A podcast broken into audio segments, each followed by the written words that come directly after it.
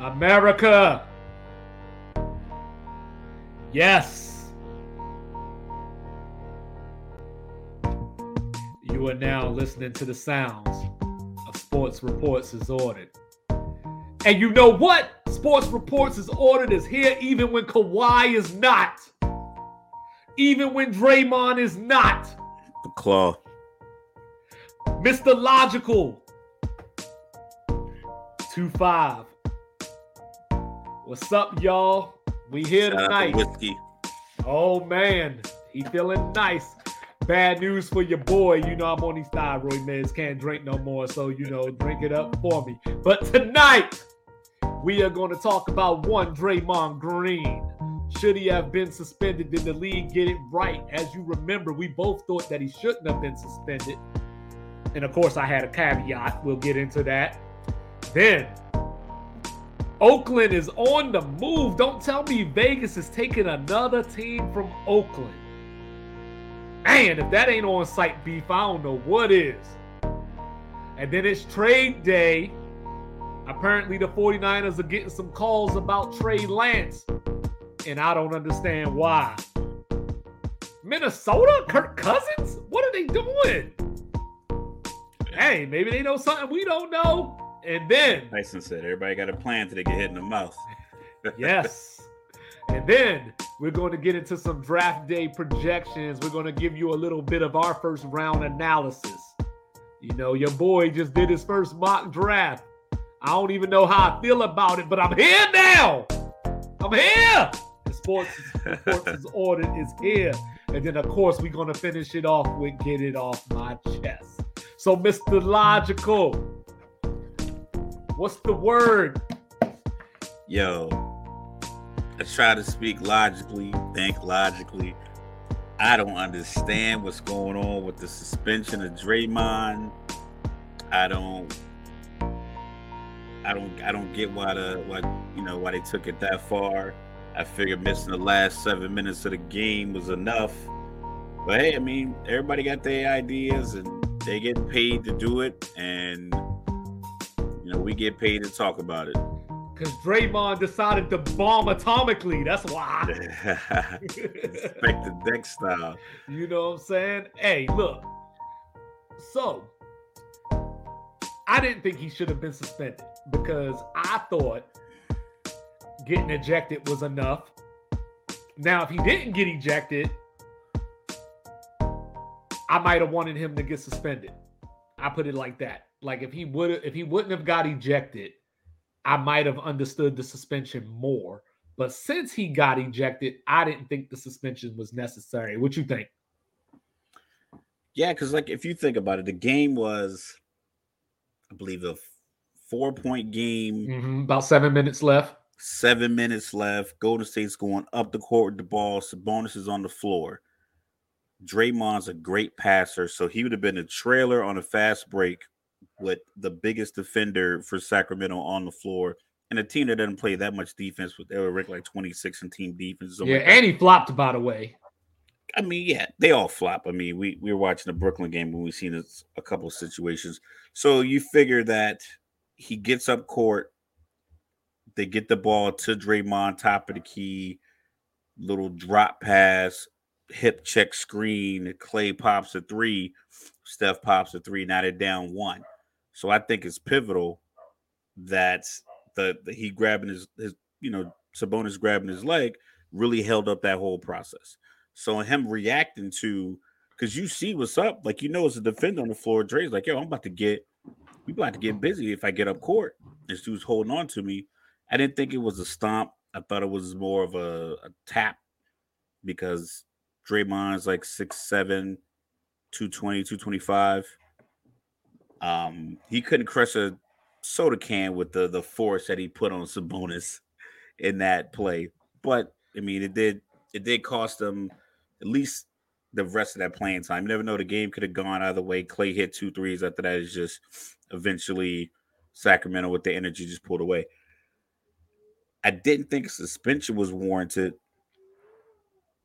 because I think the only reason you suspend Draymond, I think the thing that did get him suspended actually was he goes back to the bench if he just chills, goes back to the bench, and he stands in his huddle and he's doing the clap, hyping people up, but he spent we'll call it 30, 45 seconds allowing this this this back and forth with the fans. Fans are flicking them off. They're screaming. Uh, it's probably a lot of "fu," blah blah blah, back and forth, back and forth, back and forth. Adam Silver's in the building. You know I'm saying I talked about it as like being in the, the auditorium and the principal's in there, and you wonder why you're getting everybody riled up, why you getting in more trouble. Because he did that. I think he goes to the bench. If he goes to the bench, sits there, and everyone's screaming at him and, and, yelling at him and saying whatever, then I think they put the onus on Sacramento not controlling their fans. I'll see it in a few seconds. I ain't gonna say nothing. Uh, I'm gonna bring it up once it happens. You, you yeah. just you just you just throw a finger up when you see it. But go yeah. ahead. So, and I think that shouldn't have been the thing that got him suspended. And then the the press conference didn't help by him basically saying, "Yo, I mean, it was, you know, I was being held, I was being held. Yeah. So, you know, like for me, you know, I think it was one of those things where he just Hold used some, but did he get a taunting call? yes. Yes, and I think that was an ejection because that was his second tech too. this is oh, live, y'all. We watching Brooklyn and Philly. And you know, Nick Claxton got the bucket over Embiid. It was it wasn't quite a dunk, but he got it over Embiid. He kind of flexed on him a little bit, you know what I'm saying, which I've been seeing LeBron probably do like 60,000 times. And uh, they called the tech on uh, Claxton, and I think he got Man, ejected. Caitlin Clark did more than that. I think that was his second technical foul. But you know, but back to Draymond, like you know, so like this is the thing, right? What I thought was hilarious because no, know. hold on now. We are talking about people get suspended and kicked out of games in pivotal moments of games, and it happens again. The NBA, like, listen, I don't know what what are you trying to like convey. These well, I mean, to be fair, it's to be like fair, they're out there fighting all the time. To to be fair, taunting calls because the same thing in the NFL. This might be my get off my chest, but it's like what do you expect? This is game three. They're down 2 0. They're at home. He's having the game of his NBA playoff Yo. career against a guy that could be MVP. Yo, I swear Embiid end up on the floor more than a juicy in Korea.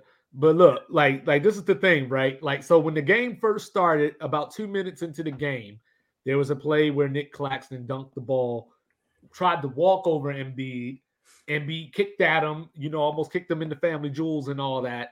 Um, and I think that was a double tech situation. So that's what led to the ejection was that was the second technical. But you know, I think since it was the same two dudes involved, maybe the refs thought they were trying to get control of the game by calling this tech. You or, don't get control you know, of the game by potentially controlling the outcome. I know. You know what you're doing. You don't give the tech there. You go to the coach. Well, as so, it is, as it is, Brooklyn is up by five, 87 to 82 with 742 left. for game for game four. And, and yes, so I was going to bring that up. But before okay. I bring that up, I want to say my thing real quick. So it was hilarious to me that I'm when so the NBA had Joe Dumars, Joe Dumars, who I love by the way, but they had Joe Dumars on TV during the press run talking about Draymond being a repeat offender. And I just thought it was ironic since he played on the bad boy Pistons with Rick Mahorn and Bill Laimbeer beating people up and getting beat up. So like I just thought that was kind of funny and ironic.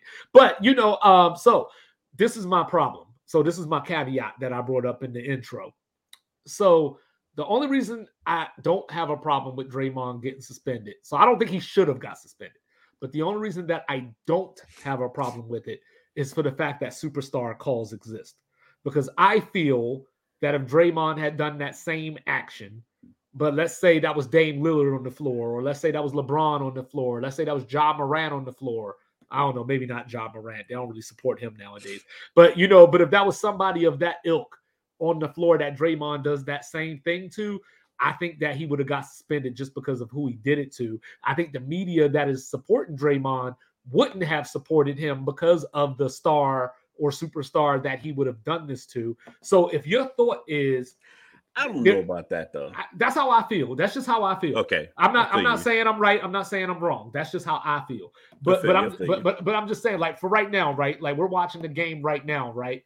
If James Harden goes up for a bucket and gets clothesline, I think there's a different reaction than if it was Joe Harris. Like the, the, you know the call might be the same, but I think the reaction, the media, people just treat it differently because it James might not Harden's get an 18 minute segment on Undisputed tomorrow morning. Right, right, and that's what I'm saying. So if your thought is Draymond stomped the dude, he should be suspended. I can roll with that. But don't change whether he should have been suspended or not based off of who he committed the action against. Because, like I told you, all balls matter. So when he was taking out Steven Adams' nuts, there was no He suspension. I mean, Grant, time. he kicked him And twice. Steven he Adams kicked is him a twice. lighthouse of a man. I kicked him think he, he could have handled that. He kicked him once for each nut. But you know what I'm saying? But like, but with LeBron, obviously it was a little different because he had the points situation that got him suspended. You know, so in this situation now with with Domantas Sabonis, you know, he gets these points for the playoffs now. So his next flagrant foul is going to come with a suspension again. So that's where I feel like Who for, Maybe- the, for Draymond? for Draymond, yeah. The next flagrant flagrant two. The next him flagrant two. out of yes, that We'll get him kicked out of that game and a a suspension. So so that's where I feel because they losing in four. Okay, keep going. well we'll okay, see. should be a foul. We'll, we we'll, we'll see, but but but you know, but that's my overall point is don't treat the situation differently because of who the offender was. Don't treat the situation differently based on who the victim was. Because at the end of the day, Sabonis grabbed his foot. You know, I'm not saying that Sabonis should be suspended, but the stomp never happens if he doesn't grab Draymond's foot. And you that's know- why I thought the ejection was enough. I think Steve Kerr came out and said it. Bob Myers came out and said it. I haven't. I don't think I've heard from Draymond post suspension yet. I think they probably told him like, "Listen, But I don't want to hear from the Warriors.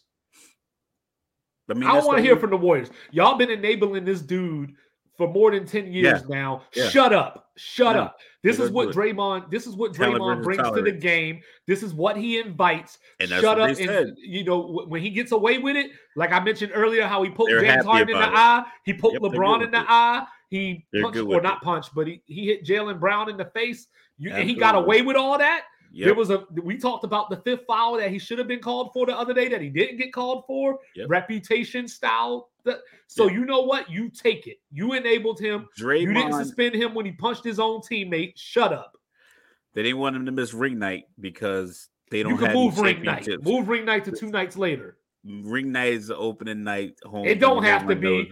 I'm the champion. The ring night happened when I say the ring night I'm happened. the, ch- and that's why they said we're the four-time champion. We're not suspending anybody because what are you gonna say? You got us on TV because we win rings. You got us on TV because we selling we selling Steph Curry shoes in China at full price, even though it's where they get made for 75 cent on the dollar. But this is- But this is what makes it's me like that's mad. what they that's what that's what they all said. But I mean, I get it. They all supported him. Bob Myers came out and said dream Draymond is Draymond. Steve Kerr says sometimes his emotions spill over.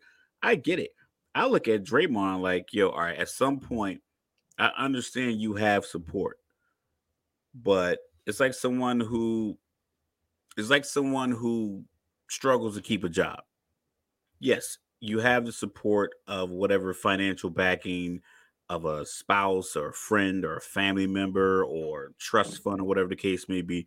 But at some point, even with that backing, I need you as a person intrinsically to make the decisions to keep yourself out of situations where you can't keep a job.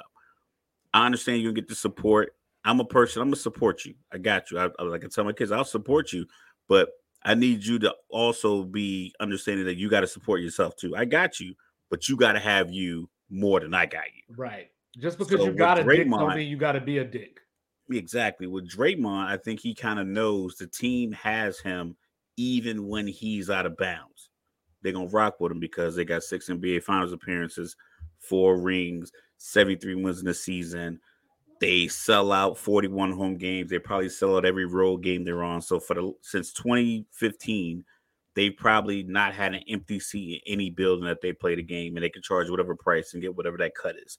So I think that's worth uh, a Sabonis chest stomp in their opinion. I think that's worth a couple of Steven Adams But nuts in it. their opinion. And they did own it by saying, "Hey, They say it differently. That's the thing. No, but they Draymond wanted went to though. the press conference and said it like he. Draymond went to the press conference like he was doing an interview on the shop.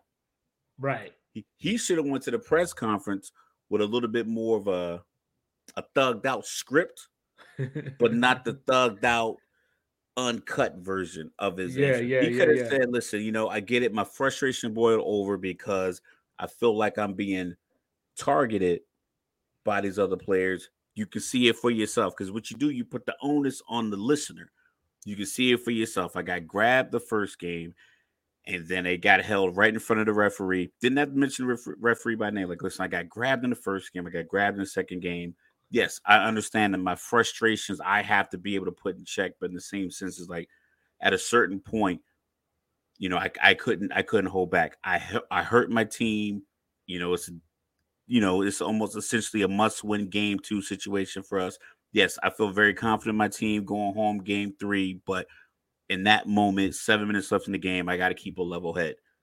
You know, I hope Sabonis is, is okay. I get it. It's playoff basketball. It's going to be more physical, but I got to be smarter. He mentions, like in, in that script that I just spit off the top of my head, Chat GPT style, I got I got his point across that he was originally trying to make, and then I I put that nugget out there for people who are listening because people are still defending him when he got Right. suspended. But I think in the eyes of the NBA, the ref the repping up the, the the fans and going back and forth with the fans during the review of what you just did. You knew what you just did. You knew they were reviewing it for a flagrant two, but instead of just chilling, I'm not saying you got to dim your light to let other people shine, but in the same sense, like, listen, you already put a big enough target on your back. Like, you got to be smarter. They're gonna support you, but it's only so long they're gonna be able to support you. Like I said, if y'all go out in four or five games, say they win one game at, at the Chase Center, and then they go back to Sacramento down 3-1. right. And Sacramento wins, lights that beam. That I mean, winning cures a lot of stuff. Losing brings it highlights a lot of your flaws. Yeah. And in that regard, they'll look at the contract they gave Jordan Poole. They'll look at the contract. Steph wants another max, five years, 270. He wants another max contract. Like you can't pay him. This man is out here 270. limping, man. Yeah, so When Draymond hit them dudes with the Hulk Hogan, I am a real American. You know what I'm saying? He hit him with the joint. You know what I'm saying? He started And- calling it, I'm good with that if you hit a three in the first half. it I'm not think I don't think it's wise to do that when they're reviewing a flagrant two with the commissioner in the building. Then, then, then he then he started calling them derogatory terms for female genitalia and felines and you know all that kind of stuff too. And and you know, and the thing about it though is where I lose. You know, like I get it, right?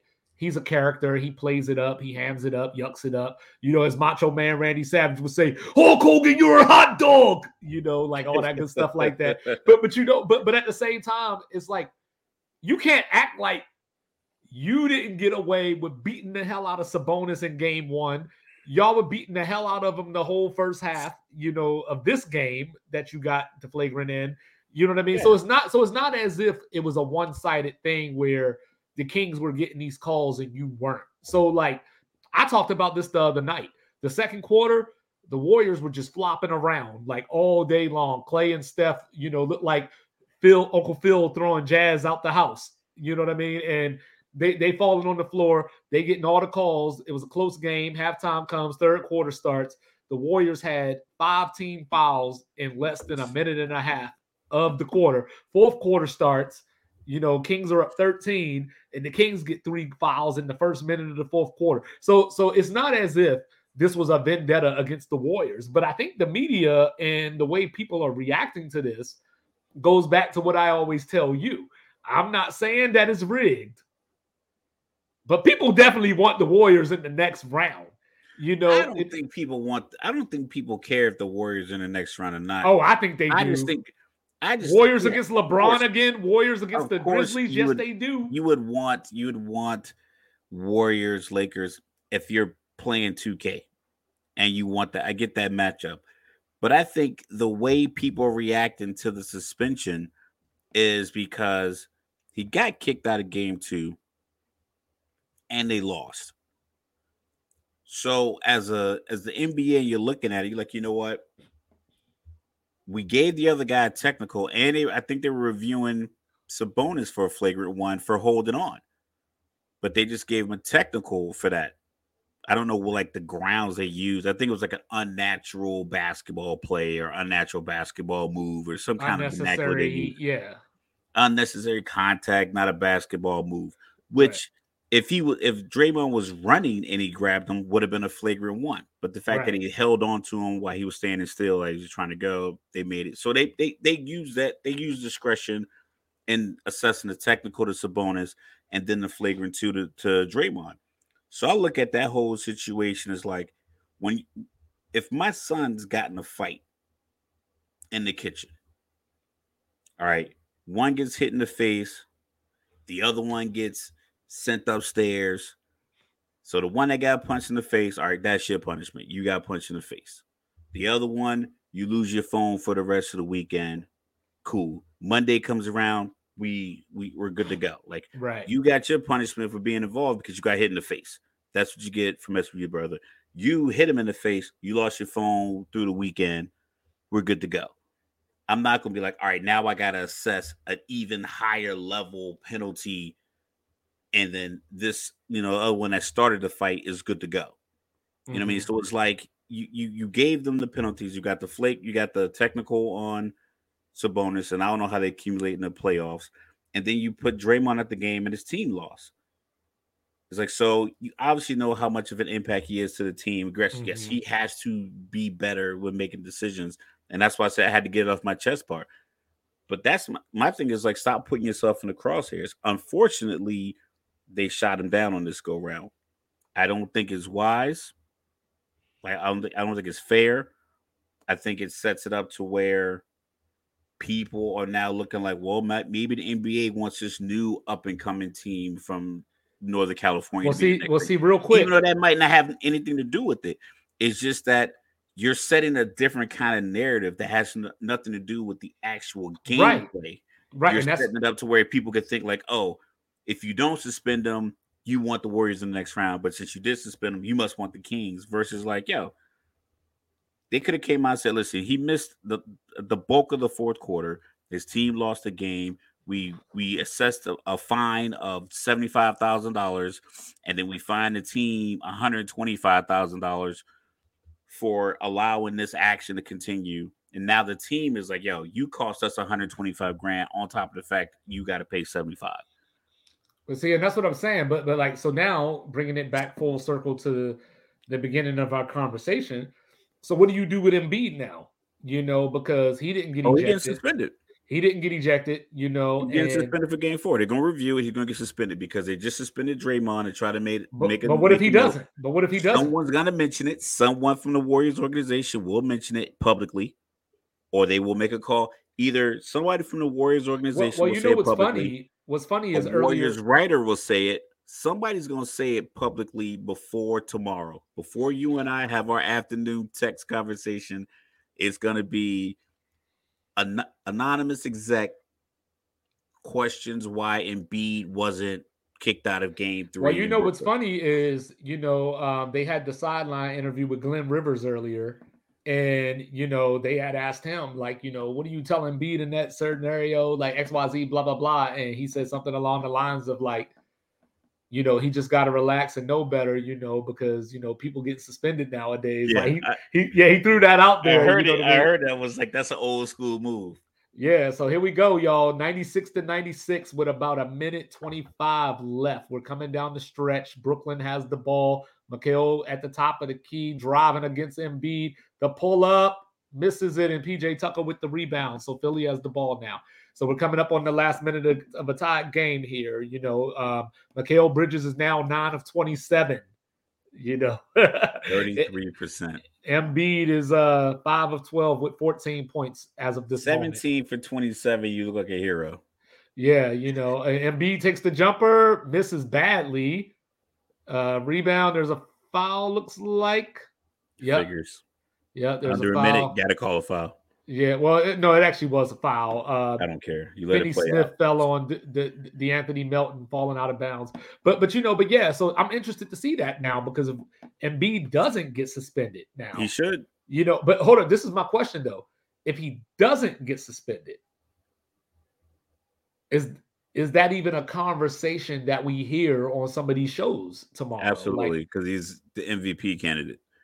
And Draymond just got suspended. And not, like you said, you talked about in our, in our pre meeting. He's like, yeah, at least 95% of the people I heard talking on TV were like, I didn't think he's. Everyone was saying he shouldn't have been suspended. Yeah, there's usually a split. Even, even Nick Wright was like, before the suspension, he was like, I don't think he should be suspended, but I would understand because he broke down. He was like, this person stomped on another player's chest in the middle of the game. So he's like, I can see where they would suspend him. He was like, I don't think he should be suspended. So even Right, people right. who can, can kind of wrap their head around the idea that potentially there was a suspension was still like, nah, I wouldn't do it.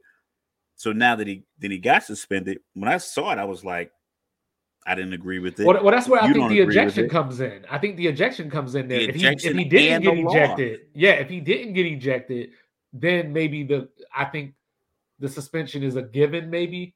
You know, but since he got ejected, I figured the suspension should be off the table because now it's a double jeopardy type situation. You already ejected him. you already gave him the ejected flagrant him. two. You cost him a game. Yeah. Now you're just doing insult to injury at this point. You know, but It's at the like same you time, gave it him just a sucks. reputation suspension when it wasn't warranted because you saw what you saw what transpired to get him there. If he blocked Sabonis' shot and then while he was on his on the ground out of bounds or whatever, then went over and stomped on him, then that's another thing. But you saw that Oh, Sabonis Maxi had him with the three. up. you know, Sabonis had him grabbed up, and it was like, let's see, it's been some some chaos with my son's lacrosse team. All right, today. Draws the foul. So 99 to 96 with 37.7. PJ Tucker is acting like a petulant child because they called a foul against him guarding Spencer Dinwiddie. You know, you know, this is one of those moments where it's probably a tech if it's a different point in the game, but since there's like 37 seconds left, we're gonna let it ride. All right, what we got? It wasn't a foul. It Mm. shouldn't have been a foul, but you know, That should have been a technical though. Yeah, That yeah. reaction is a technical. Like I said, I'm behind you, so that reaction is a technical. that's what I'm saying. They're reviewing it Jayson though. They're Tatum reviewing got a technical for saying, "Damn!" When he messed up his own play, he got a technical, and he got a technical when he bounced the ball hard. Yeah. JJ Reddy got one for a bounce pass. So, So, you're Trey part of the world. So you're part of the world. Secaucus is about to make a major decision here to, towards the end of this game. You know, what I'm Who was that? Secaucus, New Jersey. You know the uh the, the NBA office, the review offices or whatever. They're looking at it right now. So we're on commercial. You know, but yeah, I think that um. So so so just to put the bow on it, put the bow on it. Golden State win tonight, or or uh they going down 3-0. Oh, they're going down 3-0. Easy, just like that. Yeah, they they have Looney. In order for Looney to be effective, he needs Draymond out there to be a defensive piece from like the free throw line to the hoop. So when he slides over to help, all he's doing is trying to contest the shot.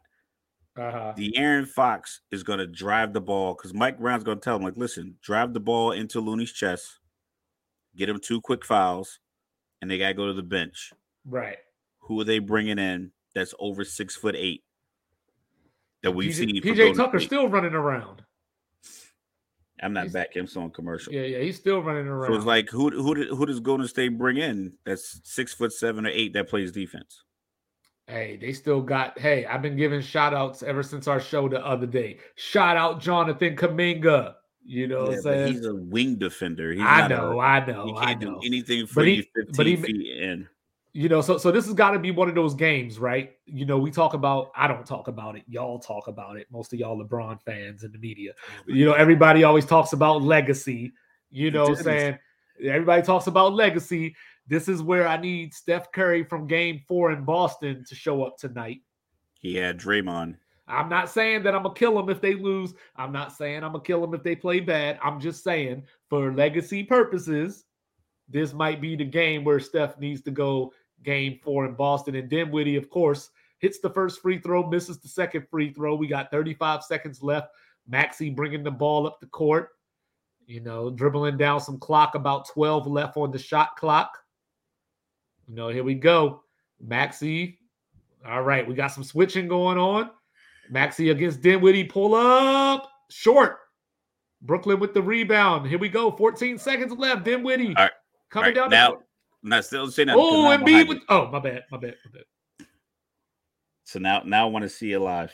All right. I'm gonna let you do your thing. And while we do that, we switching topics real quick. So, Oakland's new land. And I'm gonna tell you right now, I'm gonna tell you right now, I feel so bad for the city of Oakland, you know, because they done lost the Warriors. You know, granted, they just right down the, you know, right down the bay or whatever, but they lost the Warriors.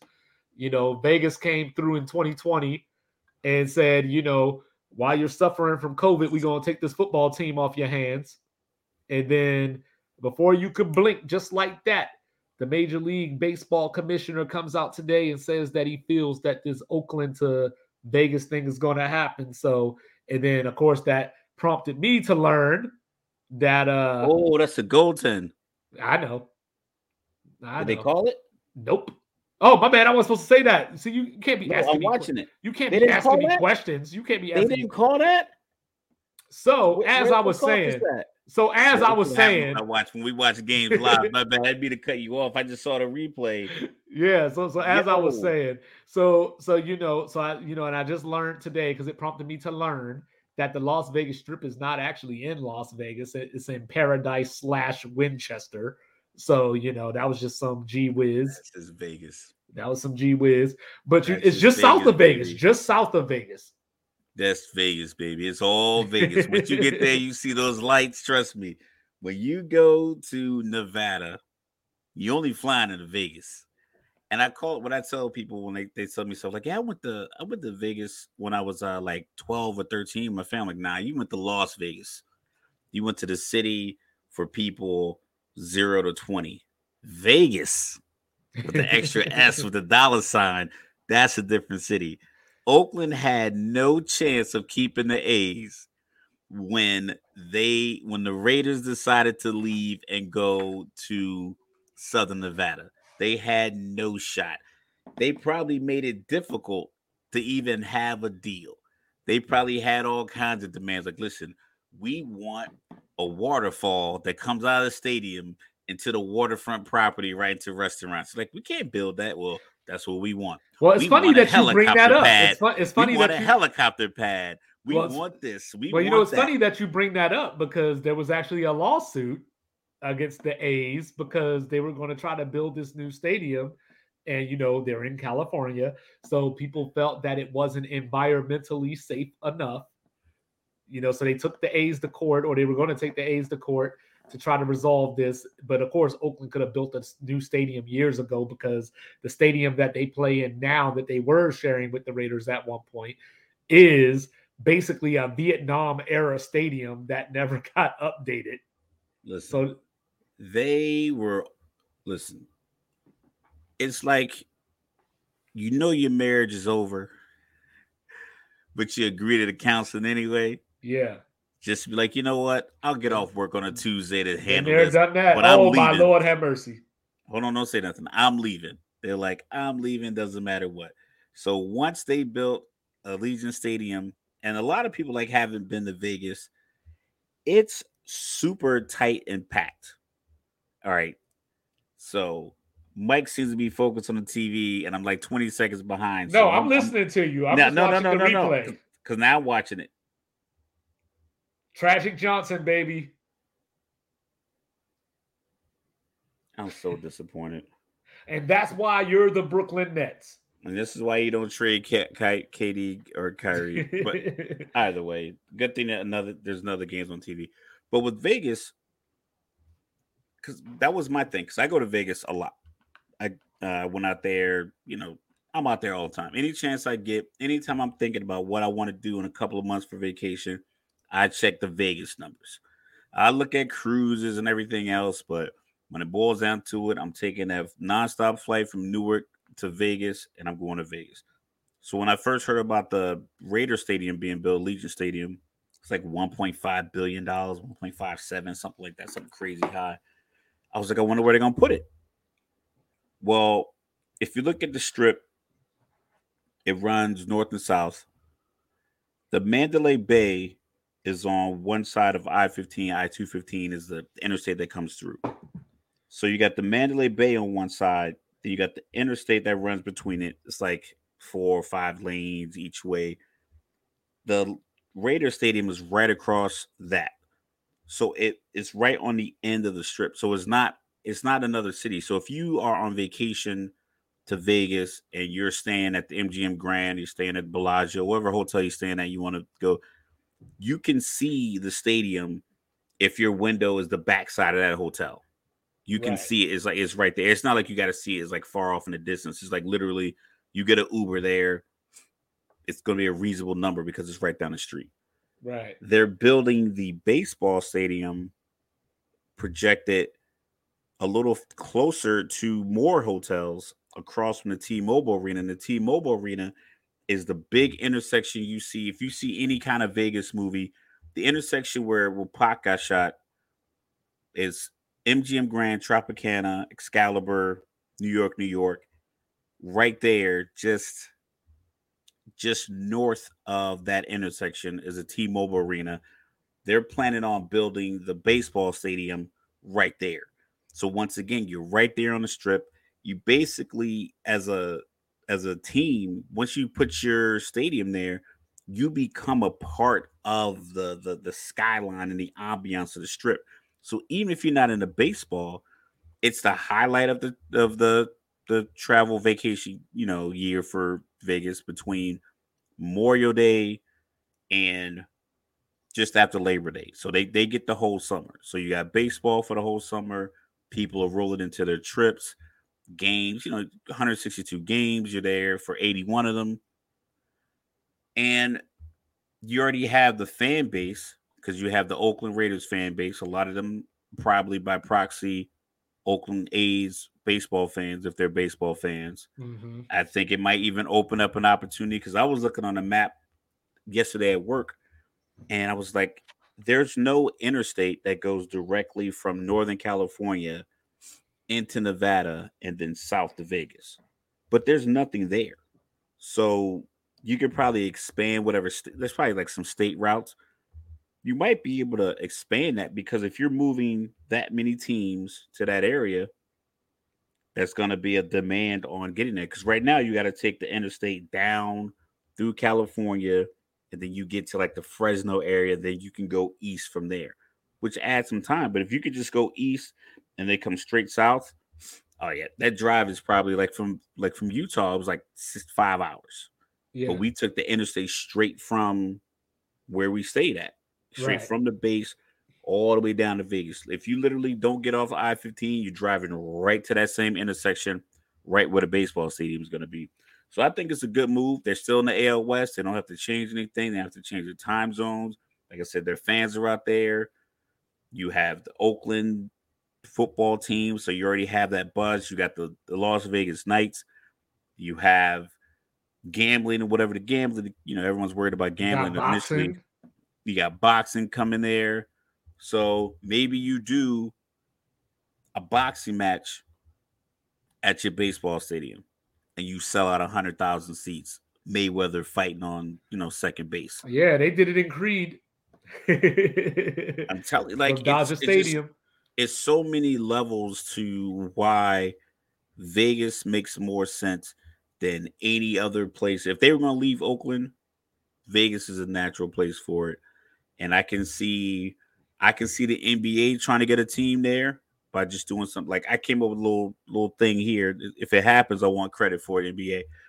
You get another team in Seattle, expansion team in Seattle, expansion team in Vegas, and you put Memphis and New Orleans in the Eastern Conference. So now you got your numbers are the same. You just move those guys over. They're close enough already. You got these young stars you want to highlight. Well, you need to get them playing more East Coast teams. versus Mhm. having a team in Tennessee playing games in California and saying they're in the same conference. It's like you know, it's always been weird to me. Side note, since you brought that up, it's always been weird to me, you know, that Milwaukee and Chicago are in the East, but then Minnesota's in the West. Like, I know how to read a map, but anyway. Um, so I was, so yes, you're right that Las Vegas makes the most sense, but I still don't like it. You know what I'm saying? Like, Oakland, my heart goes out to you. You know, I don't know what's wrong with you. I don't know if y'all don't got the money. You know what I'm saying? I don't know if like Christian Grey came through with the whips and chains and he was a billionaire and came and stole your girl or what. But you know, but I just Oakland, man, my heart goes out to you, you know. But it but it is your fault. You know, you had the opportunity to build stadiums for years upon years upon years because you're playing in a fossil right now. You know, um, the Warriors, it made sense to move to San Francisco, you know, just because of what you're talking about, like the business, you know, just the landscape in general. So San Francisco made more sense, you know, business wise, tech wise, you know, whatever it might be. Like it, it just made a lot of sense, you know. Um, but I just don't understand it because I know the Raiders left originally, you know, when we were like super small, you know, we were little kids. And then they came back, you know, because like the LA Coliseum was just a huge stadium that they weren't filling.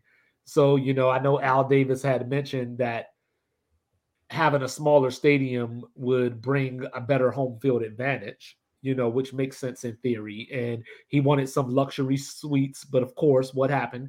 Oakland didn't want to give it to him, Oakland being cheap, you know. So I get why these teams want to leave Oakland. Like Vegas, I saw something funny on Twitter today that, you know, made me think it was like, yo, why are these teams trying to move to this city that's about to run out of water? You know hey, they better do something. They'll figure out something. Yeah, they'll figure out something. Billionaires there. They'll figure out something. They'll figure out something. But for the But time the first being, time, the first time I ever heard about uh blackout games, uh-huh. it was referencing Raiders games because they didn't have enough people in the audience. right. And it was like, we're not going to play the games locally if you guys don't show up. So Right. pay for the tickets, come fill the stadium.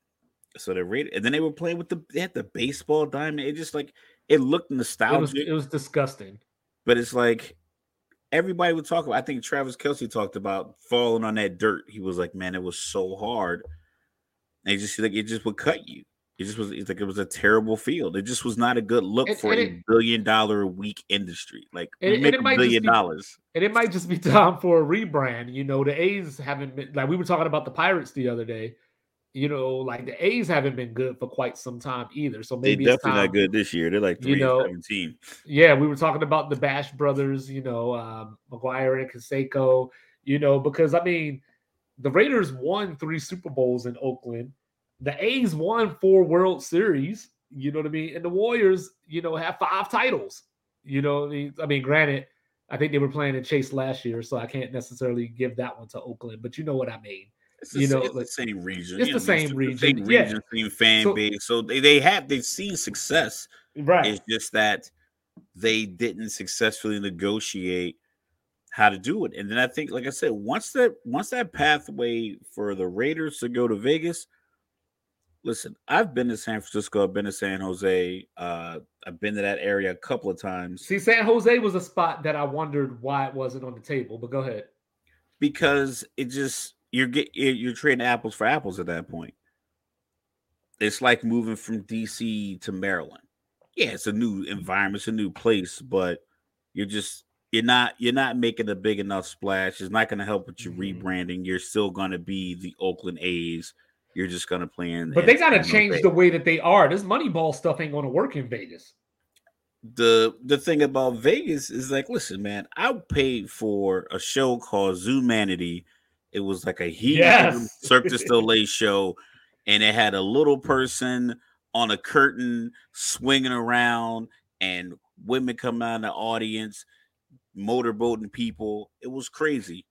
I wouldn't probably wouldn't go to that event in you know Mount Holly, New Jersey, But in Vegas, cool. I'm gonna break off $96 for these tickets and drink these big ass drinks because Yeah. it's Vegas. I'm gonna do that stuff because it's Vegas. So I think people will come there because that was my thing. I didn't think that the Raiders are gonna be able to fill that stadium. Right. But we, me and you were talking about this. I have a friend uh works in uh travel out there, and every once in a while, like her her uh employer gets box tickets to these games. hmm So they gets box tickets, and you know, you, she'll post a picture on social media, whatever the case may be, and then I'll look at some more just aspects of the stadium that it has set up. The section behind the goalpost is like a million dollar section. It's you buy it out and you buy tickets for like a bunch of people, and it's champagne, lobster, seafood, caviar, bottle service, the whole night. It's like a nightclub Right. in the end zone, and it's it's probably like a I think it's like a it can go up to like a million dollars. It's like you're just throwing the craziest party. I'm like, there's no way they're gonna sell out. Every week, somebody's in that section. Hey, am, am I There is old a guy? millionaire poker player or somebody who's buying out that section, and it just is gonna. And I think the Oakland Athletics are looking at it like, yo, we can do the same thing because not like the Raiders have been any good. Hey, am I am I old guy for wanting the NBA teams to wear white at home? Yeah, probably. but uh, but you know, like, but I you was probably want their this- shoes to match the jerseys too. Nah, that's fine. I Um, like the, you I know, like the soccer style stuff. but but uh, but but you know, but this this might not be the last time we see this, you know, because I saw, you know, I was reading up and I saw that uh, you know, Tampa's deal with um their stadium runs out in 2027, and I know during the COVID year there was talk of them playing some games in Montreal, so I know Montreal could be on the table for Tampa. But you know, I thought of Portland as another place that the A's could have moved as well. I thought about Nashville. You know, those were just little towns that I had in my mind. You know, because Portland just ma- You like nostalgia. no, no, You know- Portland. No, Portland just made sense because they do the money ball thing, you know. And I think of the Blazers in Portland now as a loser city, so it makes sense that the A's would move to another loser city, you Yeah, know. they And don't want to then do that no more. They want Yeah, million dollar suites. They want to sell out. They want million dollar suites. They want Dan Bilzerian, the poker guys. They want all these. They want Mayweather. They want these people to come sit in their luxury boxes, have the bottle service. They want Vegas, Dre's, MGM Grand, luxury, balling, swag out environment because you can go 81 and 81 and no one would care because Right. the Oakland A's games are lit. Well, I thought about Nashville just because um, I thought I had read at one point in time that like Justin Timberlake was a part of the team or the part of the ownership group that was trying to get the MLB there, and I just thought that would have been cool at the time. So you know, oh, I love this. You know, Sabonis is getting the booze every time he touches the ball treatment. You know, but uh, yeah. So so you know, but but I am sad because Oakland A's are a team that I I attached to my baseball fandom, I guess. You know, like um The 'cause, you know- earthquake when they had the World Series. yeah, like like moments like that. And Dennis speak- Eckersley, Rickey Henderson. Yeah. yeah, and speaking of earthquakes, I just want everybody to know since we're talking about baseball, the Pirates have won five games in a row. They are now 14 and 7. They are seven games above 500. So Pirates Appreciation Day rocks on. But but yeah, you know, but the Oakland A's is just a team that like you know, and, and I mean, we're older, you know, we're in our 40s now. So so when you ask me like when you think of baseball, what are some teams that come to mind? You know, there's like, of course, there's going to be the Yankees, the Dodgers, you know, the Orioles, just because I'm from Baltimore. But, you know, but Oakland's in that next tier of teams that I think of.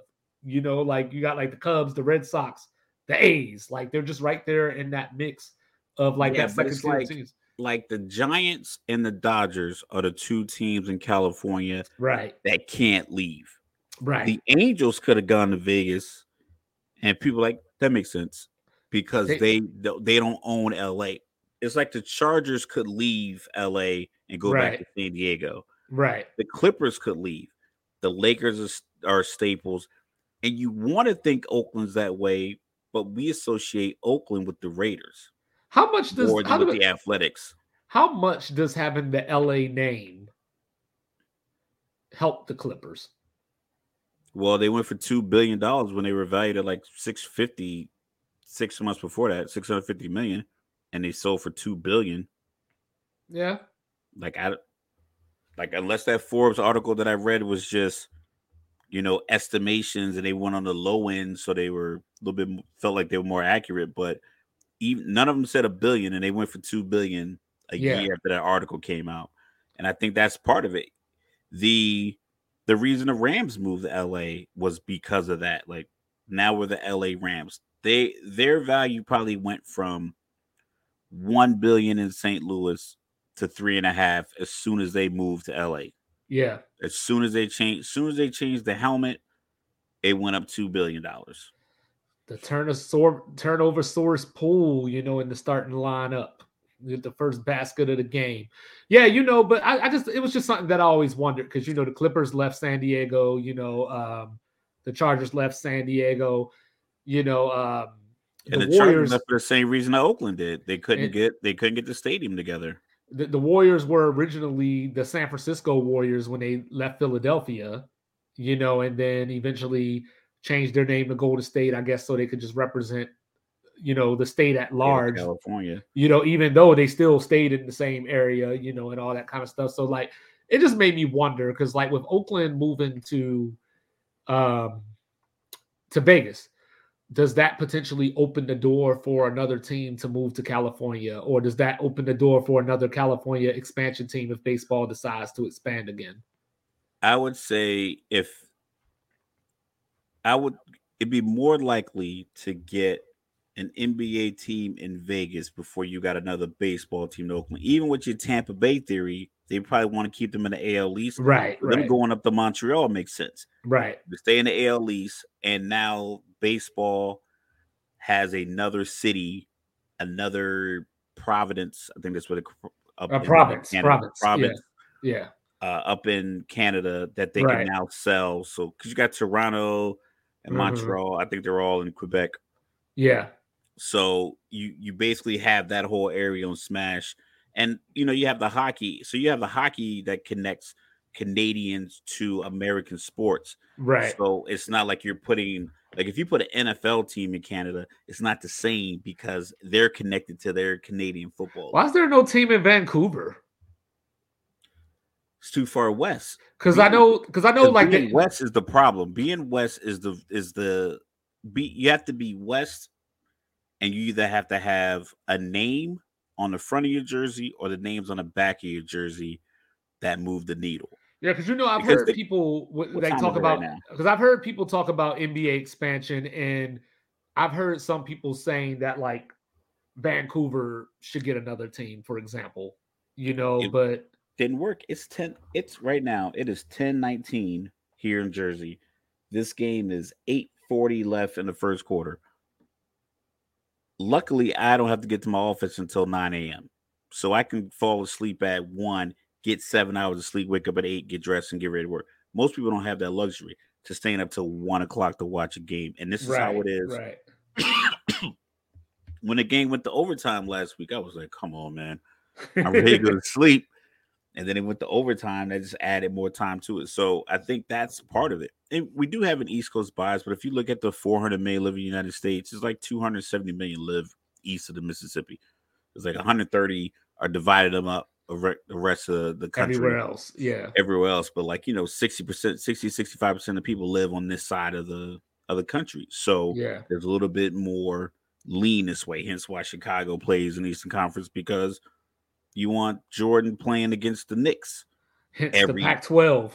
You know, the Pac-12 joining the Big Ten. Like, I mean, what's going on? But they want to play their games in the Eastern Time Zone. They, they'll play a game against Purdue or Indiana just to play that game at 7 p.m. on East Coast time. I just want the Timberwolves in the East at some point. like I said, you're if like my idea is gonna, I think it's gonna come true. I give it two years before they come up with it.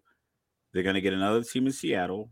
They'll put another, and they'll get a team in Vegas. So whenever LeBron retires, him, Floyd Mayweather, and Oprah are to get a team in Vegas. Maybe bruh. Diddy, No Ellen DeGeneres, huh? Clutch, Clutch, Clutch Sports and Roc Nation. Maybe they'll get together, get a team in Vegas.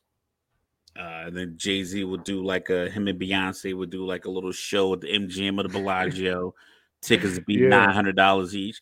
You know these money people not they know how to make the money, and I, I figure Oakland just wasn't cutting out that money. They just weren't they weren't cutting their check to keep the team there. So they're like, listen, we can go seventy and ninety two in Nevada, and people won't care because we'll have bottle girls in the audience. So I promise, I promise, me bringing up Minnesota was independent of this topic. But apparently, Minnesota wants Trey Lance. I think that's a good idea. Let's hear them. it. The issue is this is San Francisco, are they taking calls hoping that a team who wants one of these young four quarterbacks, because that's the difference.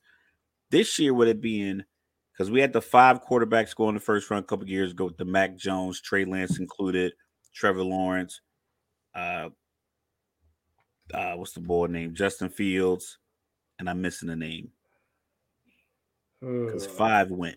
yeah, I'm There's- drawing a blank right now. I'm drawing a blank too, but those five guys went that year. Yeah, yeah. Um, I think, I think now with there being four quarterbacks, San Francisco's looking like everyone's gonna want one of these four quarterbacks. We're gonna talk about that in the draft section of our next topic. They figure maybe it's one of those teams that can't get one of these four quarterbacks that are essentially being hyped. One Mhm. guy was playing for national champion. Well, two guys, you know, Bryce Young, CJ Stroud were playing and competing for national championships in their couple of years at their school. Anthony Richardson was going nine for 27 in games. Then another game, he'll throw for 450 yards. Will Levis, 19 touchdowns, 12 picks. Body looks, he looks like he was created to play quarterback. And then you look at his numbers and it's like, you should have just played tight end. Like, but the hype train is getting these guys pushed up. So San Francisco is like, man, a lot of the guys that are coming out, well, the, the, the bigger two are more of a project than the guy we have sitting here healing. Right. So if somebody wants to give us, I mean, the best you're gonna get, man, is is for lack of a better phrase, I don't want to equate Trey Lance to to money, but it's gonna be pennies on the dollar because you gave up three first round picks to get him. And it's like you're not gonna get a first round pick back. If you get a third and a sixth, that's I can't imagine any other team like maybe somebody is feeling frisky and they'll give you a a second, a third, and a fifth. Best case scenario because it's like they know you're in a bind because you have Sam Darnold as your free agent who couldn't win a seven on seven game right now against high schoolers. Brock Purdy, who's saying he might not play all year, and he was unproven because he only played one road game, Mr. Irrelevant. Mr. Irrelevant. And then you got Trey Lance. You and know you what's were trying to get rid of Jimmy Garoppolo for two years, and then you needed him. you know what's funny, real quick? How did we forget the MILF Hunter? Jimmy G? Like no, Jimmy G? Zach Wilson. That was the other Oh, quarterback. That's the other guy because he's super irrelevant. The, the Provo MILF Hunter. The Provo Milbutter. Yeah. But anyway, he, yeah. He played. He was a BYU Cougar, so he likes Cougars. There you obviously. go. There you go. So, yeah. So I think that I think the Jets will probably be. I think the Jets could move Zach Wilson for more than what San Francisco could move and get for Trey Lance. But I mm-hmm. think it makes sense for Minnesota because he's from there. That's one thing. He's from Minnesota. You're not sold on Kirk Cousins. And Kirk Cousins isn't going to be a diva if you bring Trey Lance in. I think he would literally. Kirk Cousins seems like the type of guy that in the middle of practice, they're like, all right, we're, we're going to do a 10 play drive for practice. You're going to get 10 reps. yeah. He seems like the type of guy that will take four reps and give Trey Lance six. Right. Like he just seems he just seems like someone that would just do that. So I think in that regard, it's it's, it's a good move for Minnesota. It just depends on how much San Francisco thinks they're going to get for him. I just don't know what these teams, whoever they may be besides Minnesota, I just don't know what these teams think they're getting when they get Trey Lance. I mean, I get, I guess you got the whole untapped potential thing. Like in college, he threw 30 touchdowns to one interception, you know, but he barely threw over 300 passes total.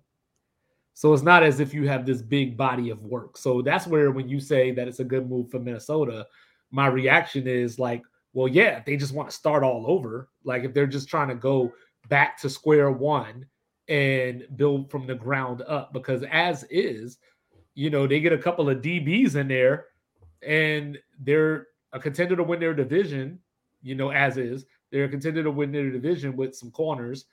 They keep Dalvin Cook you know, right matchups, they could make a run to NFC Championship game, something along. I think lines. they, I think they feel like they can win a division right now as their team is currently constructed, and then be better going forward with Trey Lance. And Maybe. and the upside, that whole that whole phrase Maybe. upside. So, so, so another team that I heard mentioned with Trey Lance was Houston. So I guess that could make sense.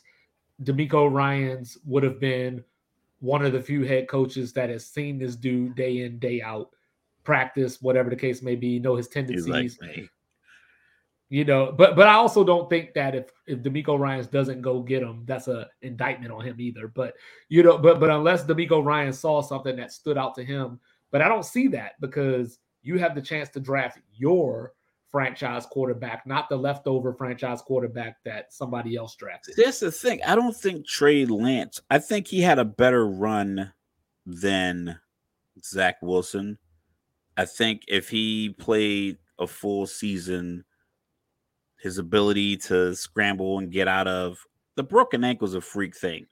Right, right, right, right. Guys get tackled every play. It just it's just one of those. It just has to be the angle. Your foot's in the dirt one way, you roll the other way, and unfortunately, you break your ankle. Well, he you also, know, you know, Tom I mean, Brady towards ACL in the pocket. So it's like, of course, I mean, the injuries happen, but I think people look at the fact that he's six four he seems as far as you haven't heard anything negative no him. no.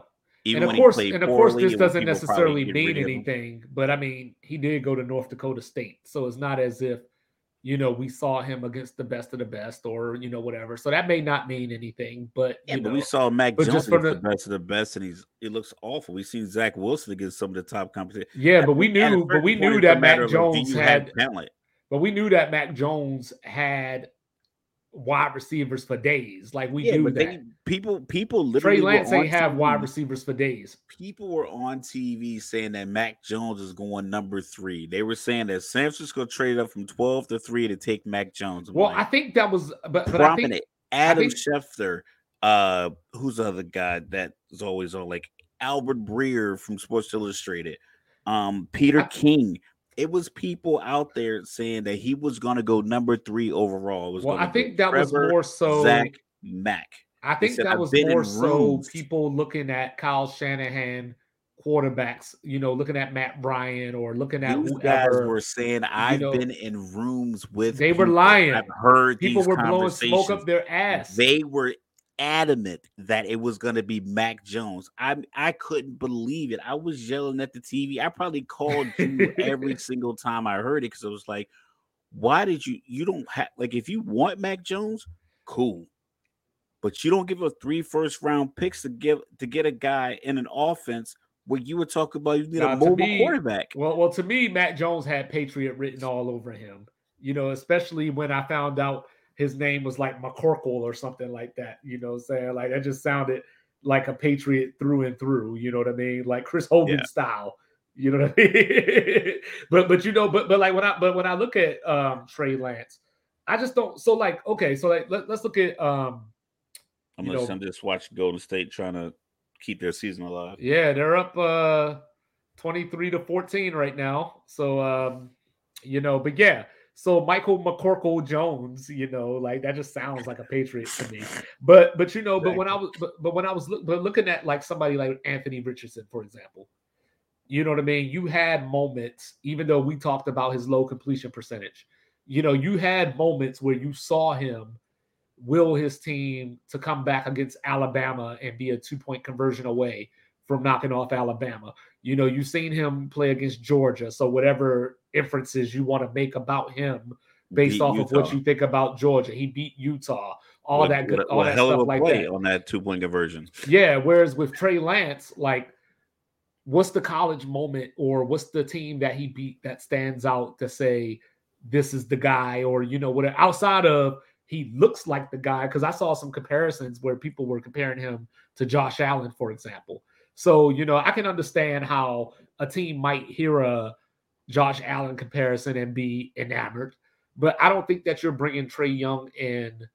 Trey Lance. If I'm sorry, Trey, Trey Lance, you ain't bringing Trey Young in either because apparently he's the yeah. most overrated player in the NBA. I support that, by the way. But um, but Trey Lance, you know, like if you're bringing him in, you're not trying to win this year or next year, even maybe because even the talk coming out. Of, because like I, even even when he was being drafted, a lot of the talk was he was Memphis Bleek. He was one hit away.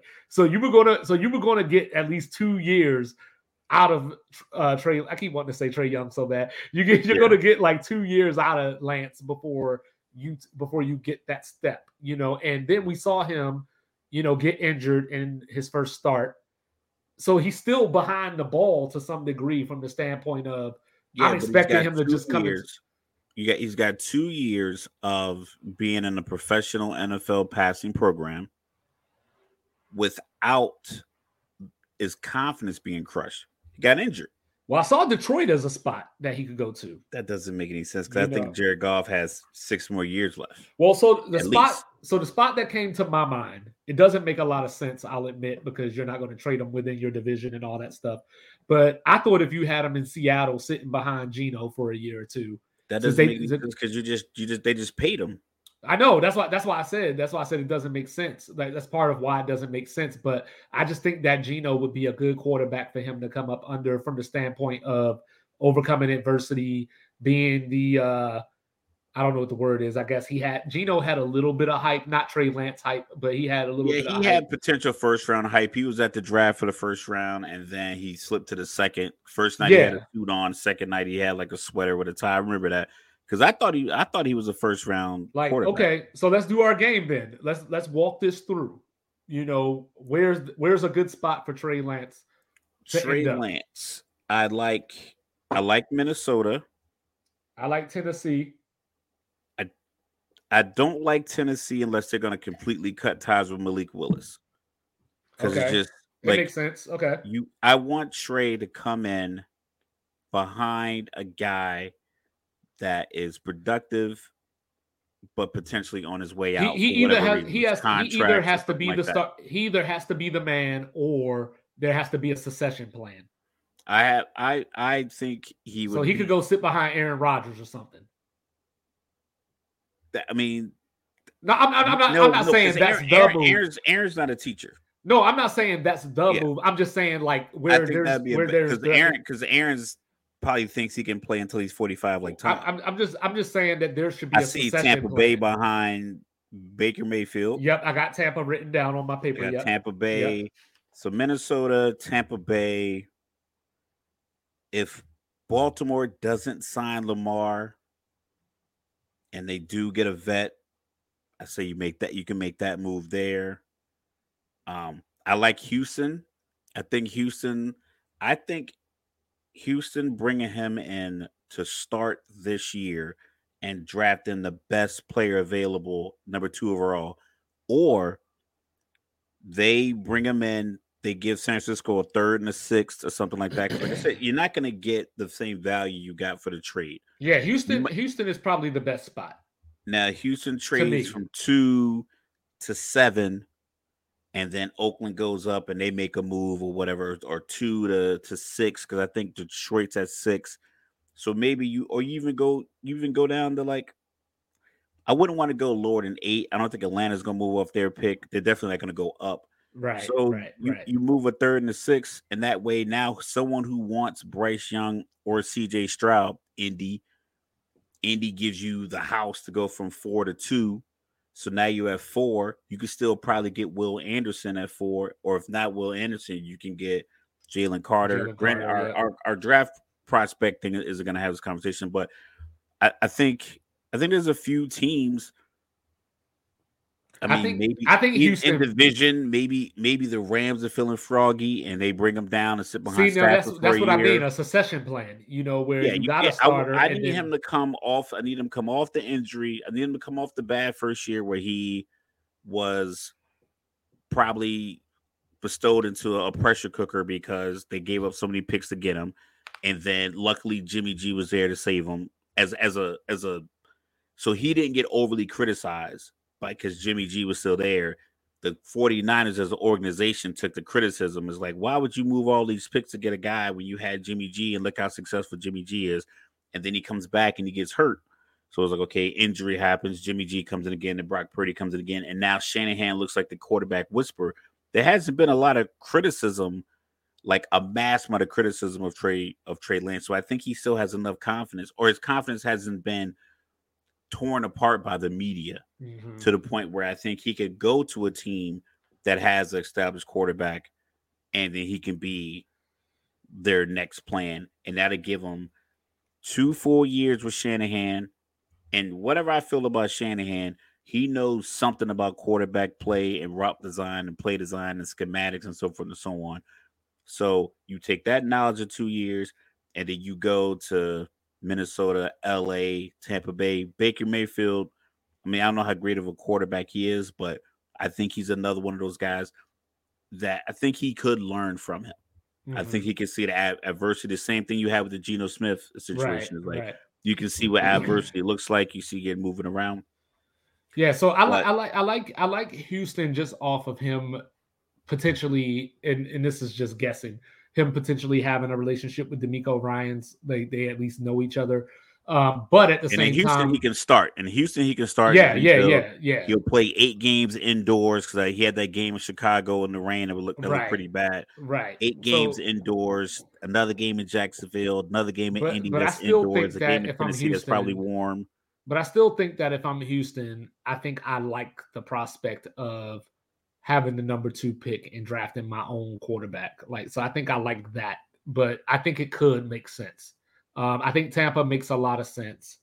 Um, depending on depending on how Green Bay feels about Jordan Love. You know, once they move Aaron Rodgers finally, hopefully this thing comes to some completion at some point Man, soon. what if it doesn't happen? I mean, if it doesn't happen, then if it doesn't it, happen? if, if it doesn't happen, if it doesn't happen, then San Francisco need to get on the horn. You know, but um, Nah, man, leave you know, Aaron out of you, you know, but um, but from that standpoint, depending on how they feel about Jordan Love, you know, one way or the other, you know, I guess you can bring Trey Lance there potentially as a curveball. Outside of that, I just don't see many teams where it makes sense, you know, unless Washington did something, you know, like potentially. But you know, but if I was Washington, I would just make the move for Lamar Jackson, you know. So it just doesn't make sense to me I to mean, get to get great could- value Lamar Indy Jackson. make the move with a third, a third and a sixth, and they keep their fourth. They keep number four. So- they get the best player available. So so this is the thing. This is the thing. The the so if you would have said this two weeks ago, I'd have probably been like, nah. But thinking about it and thinking about who Indy just hired as, their head coach and that he had the success with Jalen Hurts, I could see that potentially making sense. That I probably wouldn't have thought about that two weeks ago, but now that I've had a second to think about it, that could make sense. You know, I think every team that needs a quarterback, to include Carolina, uh-huh. I would include Carolina in that in this mix because essentially what you're getting with Trey Lance is the same. You're getting you're getting a a project at the quarterback position, whether you have Trey Lance as your starter or you draft Stroud, Levis, Richardson, or Young, hmm or even uh Hooker, right? Right. Vernon Hooker. Yeah. So if if we go with those are our top five guys, our f- uh, five first round guys, each team that I mentioned could take one of those quarterbacks. If you're gonna take one of those quarterbacks, I would also like, you know what? Let's look at Trey Lance because San Francisco, if they're taking calls, it's obvious that they're ready to move off from him. Right. See what you can. See I mean, for better or worse, take. for better See or worse, take. For for better or worse, Purdy has at least made a conversation of this could be my job. You know what I mean? Regardless of how we feel about him or how anybody feels about him, results on the field, he can say like, "Hey, this is my team going forward until it's not." You know, I got and But- I got one more team. I think it might surprise you. San Francisco. Just keep them. yeah, yeah, that makes Like that I mean, I get it. You're the quarterback whisperer, but it's like you've been whistling to this dude for two years. well, well, you're saying that makes the most sense because think It- about yeah, it. it makes the most sense. Think, think about it like this. You know, Trey Lance comes in, plays awesome this season. People will call you about Brock Purdy next year. You know what I mean? If Trey Lance doesn't necessarily look the best, you keep Brock Purdy, and people still gonna want Trey Lance based off potential. So I mean, this Brock Purdy, Jeremy Lin, uh, Austin kinda run, Reeves, I mean, Austin no. Reeves kind of run. It's gonna come to an end because it's only you got a guy. He's not very big with an elbow injury. I don't know how big of an arm he had, but I Right. imagine any any Tommy John equivalent type of surgery, ligament repair in your elbow. It takes a while. I mean, it Yeah. took Stephen Strasburg a whole year, which most pitchers it does. But even with that, they had him on a pitch count. He Like they took him back. out of a no hitter because he, was on a pitch count. he might come back, Chad Pennington. third year in the league. He, he might be Chad Pennington. He might come out there back. like Tua out there throwing 25 mile an hour balls, and they wonder why he's so accurate. Like, hey, throwing fucking Yo, I just passes. I just realized I'm such a sicko, you know, because you know Golden State is up nine at the end of the first quarter, but you know the Clippers and Suns just got underway, and the first thing I thought when I saw the tip off was, please let Russ win this game with no Kawhi, no Paul George, and just beat Durant and his like Monstar squad or what. Like, give Russ, going this for- moment. give- Russ is going for 29 points, 11 assists, seven boards, Give seven turnovers. give Russ this moment. You know what I'm saying? Like basketball gods, give Russ this moment. And that's the thing. Russ is going. Russ wants that moment. Russ is. He tied his shoes up, got the ankle tape on, thinking, "I'm to go out I here and it- take this game." I want it for him. Just eat your cupcakes, man. You know what I'm saying? You know, but yeah, like, you know, but yeah, so we've been talking about it a little bit. You know, the NFL draft is next week, you know, so there's to be some quarterback movement going on. You know, as I mentioned earlier, you know, I was playing around. I did my own little mock draft for the first time in life. I don't even know if I like it or not, but it's mine. You know what I mean? So, yeah, so let's get to it. Like, you know what I mean? What you got, Raf? Who going number one? You got the draft order right because I got the. yeah, I got the draft order. I got because I got no so- trades. This is no trades, people. So I So know that I'm- people have I'm- been calling. Arizona. So I'm odds. Yeah, well, yeah, you'll be odds. All right, odds. Number one, Carolina. I'm taking CJ Stroud. I take CJ Stroud. I think he I think he played smart. I think he played to stay healthy this year. That's why they, you know, everyone was surprised at his mobility in the Ohio State game. Um, I knew he was a lot of these guys are athletes. They're like top prime athletes. It's the same thing when you're growing up. The pitcher normally was your best baseball player in your team. Quarterbacks are normally pretty athletic. Uh, cup play a couple of sports. So I got CJ Stroud. Um, he worked his way up in high school to get the rating that he got. It wasn't really handed to him. He played a year behind Justin Fields, was able to learn. And then he had two really good years at Ohio State. I know the knock on Ohio State quarterbacks is that, that they don't translate, but I can't I can't do that. It's the same argument that people had with Megatron because Detroit kept drafting wide receivers. They're like, oh, can't do it again because you kept drafting wide receivers didn't work out. It was like, listen, the six foot five, 230 pound, 21 year old, yeah, I'm taking him. Give me that. Give me that, Yeah, I'm taking that. Like, if I mess it up, I mess it up. But you can see why. Like, I went with this. I went this route. Like, you can understand. Like, it just didn't work out. It happened to work out because in the Hall of Fame. So I like I like CJ Stroud, number one overall, big quarterback. They don't. They traded away their big wide receiver weapon. They brought in Adam Thielen. I don't know if he's going to be your number one. I don't know if they plan on trying to get, you know, a, maybe another Ohio State wide receiver or something like that. I don't know if they have that in the works. But yeah, I'm taking CJ Stroud just because big buy. He's going to take some hits. Luckily, they're playing in the soft division with not a lot of pass rushers, so I think he'll be safe for six games. You know, every time I see Chris Paul shoot a three pointer, it makes my back hurt. You know, um, so yeah, so so I think that CJ Stroud is the most NFL ready quarterback in this draft right now. Like I think he's the one that translates the best as far as day one starter step on the field. You feel confident. You feel like your quarterback gives you a shot to win and doesn't hinder you. I think that Bryce Young is probably the highest. I don't know if potential is the right word because I think he's good too. But I think of him in that don't kill me because I'm not saying what you think that I'm saying.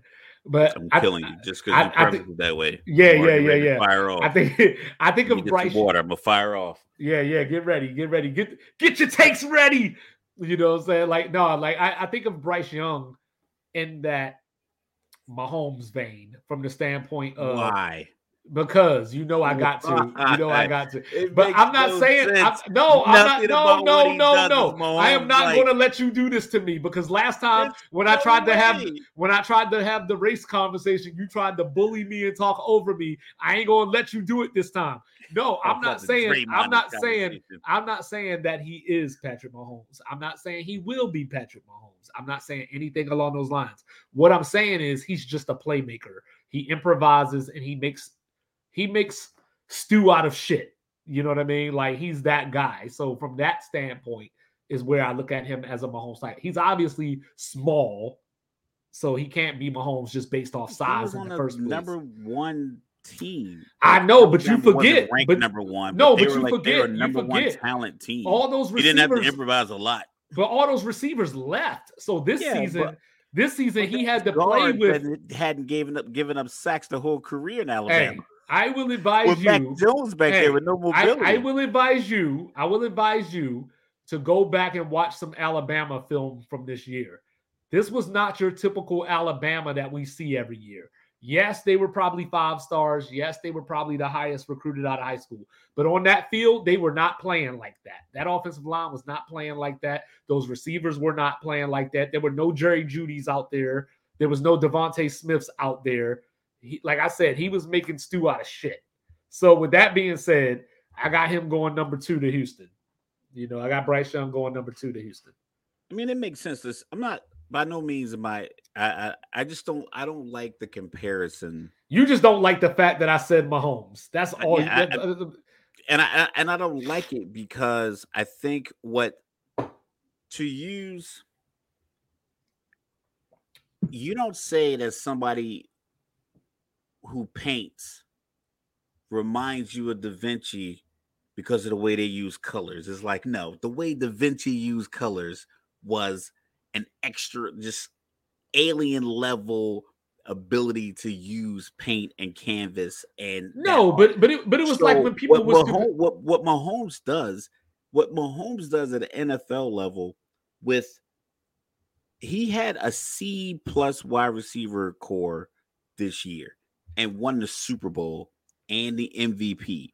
That's Mahomes. Yes. Nobody should be compared to Mahomes because what Mahomes is doing is one of one, bro. So the problem I have is people comparing that that the Mahomes like a Mahomesian and all those other little spoiler alert that they spoiler alert. As long that, as there are sports and there are drafts, people are going to be compared to people in that current league. But there are so many other players that they could they could have literally just compared him to Drew Brees which makes the that is who they compare him to. But I don't want to sound it. like everybody but, else. I got my own opinions. No, why you want me to? Why you want me to sound like what you see on FS1? The fact that he's 5'11", 194, and not two hundred four. He just went ate some some barbecue in Indianapolis no. and got on a scale before he took his shit. He's no, not What you're going to oh get? Not he's 5'10", 190. What you're going to get is two five. You ain't gonna get Chris, Chris Broussard. You ain't gonna get Brady Quinn.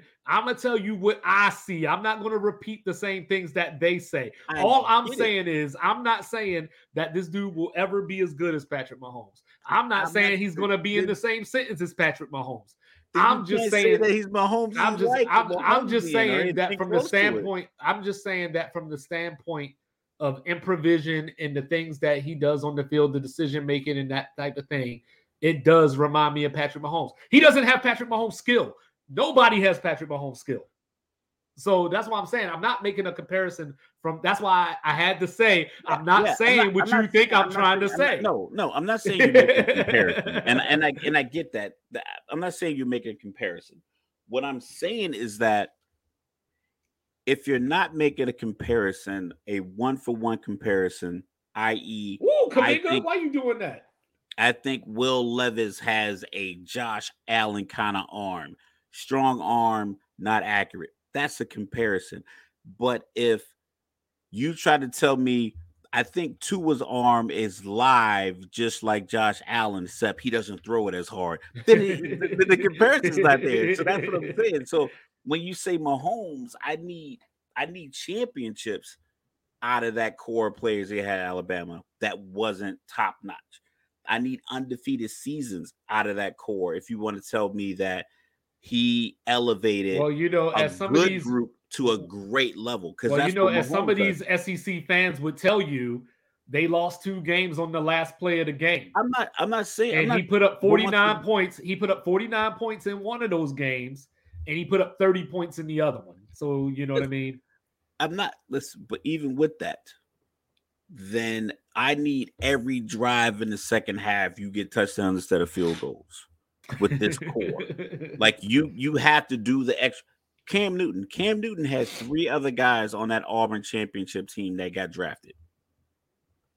That's that's so you you give me that and compare it to somebody that's in the NFL.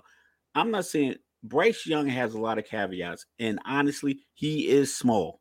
right, We need to stop like, and that's the thing. I think people say the Mahomesian part right, right, right, right, right. to try to I don't want to say justify because that's not the right word. You like him, and I get it as a you know, as an analyst can like Bryce Young, they can like all his footwork and his skill set, but we have math and we can see that your offensive line averages six three and a half, six four, and he's five eleven. Baker Mayfield is about 5'11, 6 foot. He's a little thicker. Kyler Murray is listed at 5'10. He's definitely 5'8 and a half, 5'9 top. I've seen him take pictures with some cheerleaders, and they were pretty much the same height. And and we've seen how that ha- happened. Well, also, this dude hasn't played a down in the NFL yet. He's going to gain some weight, I'm sure. Nah, listen. I've seen his dad is tall, his mom is average height, and he didn't get the dad gene. He got, he got the mom gene. So it's like Oh man. I and, and I get it. Like, I'm not saying it's a bad pick. It's just that I need people to be honest. He's a good quarterback. He has he hits he checks all the boxes, but he's small. So this could be a bad thing for Houston. All that's right. the honest. That's the honest answer. But All right. Who you got at number things. three? Who you got at Three. I'm gonna go. I'm gonna go defense. Will Anderson, Arizona. It's a rebuild year. Kyler Murray is probably not gonna come back. I think he tore his ACL pretty late, like December time frame. Best case scenario, with a guy who moves that much.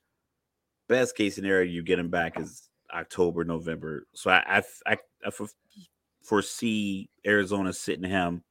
Will Anderson, edge rusher, smart, humble kid, good family. Uh, none of this ESPN bullet points like, oh yeah, both of his parents were in jail. He had lived, had to raise himself, and you know, none Did, of that. did he did he ever buy lunch for a teammate? Uh, I'm pretty sure he did.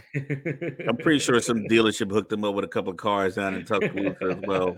I drove through there. It's burgundy everywhere. It's no orange or blue in the city of Tuscaloosa. It is burgundy everywhere. As it The should be. stores, even Dr. Pepper. That's why. Uh, Yo, hold up, real Dr. quick, Pepper real quick. for the Um, burgundy can. Yeah, before we go forward, you know I gotta bring it up, man. Hey, why my man called the Finebaum show to tell him that he killed the trees?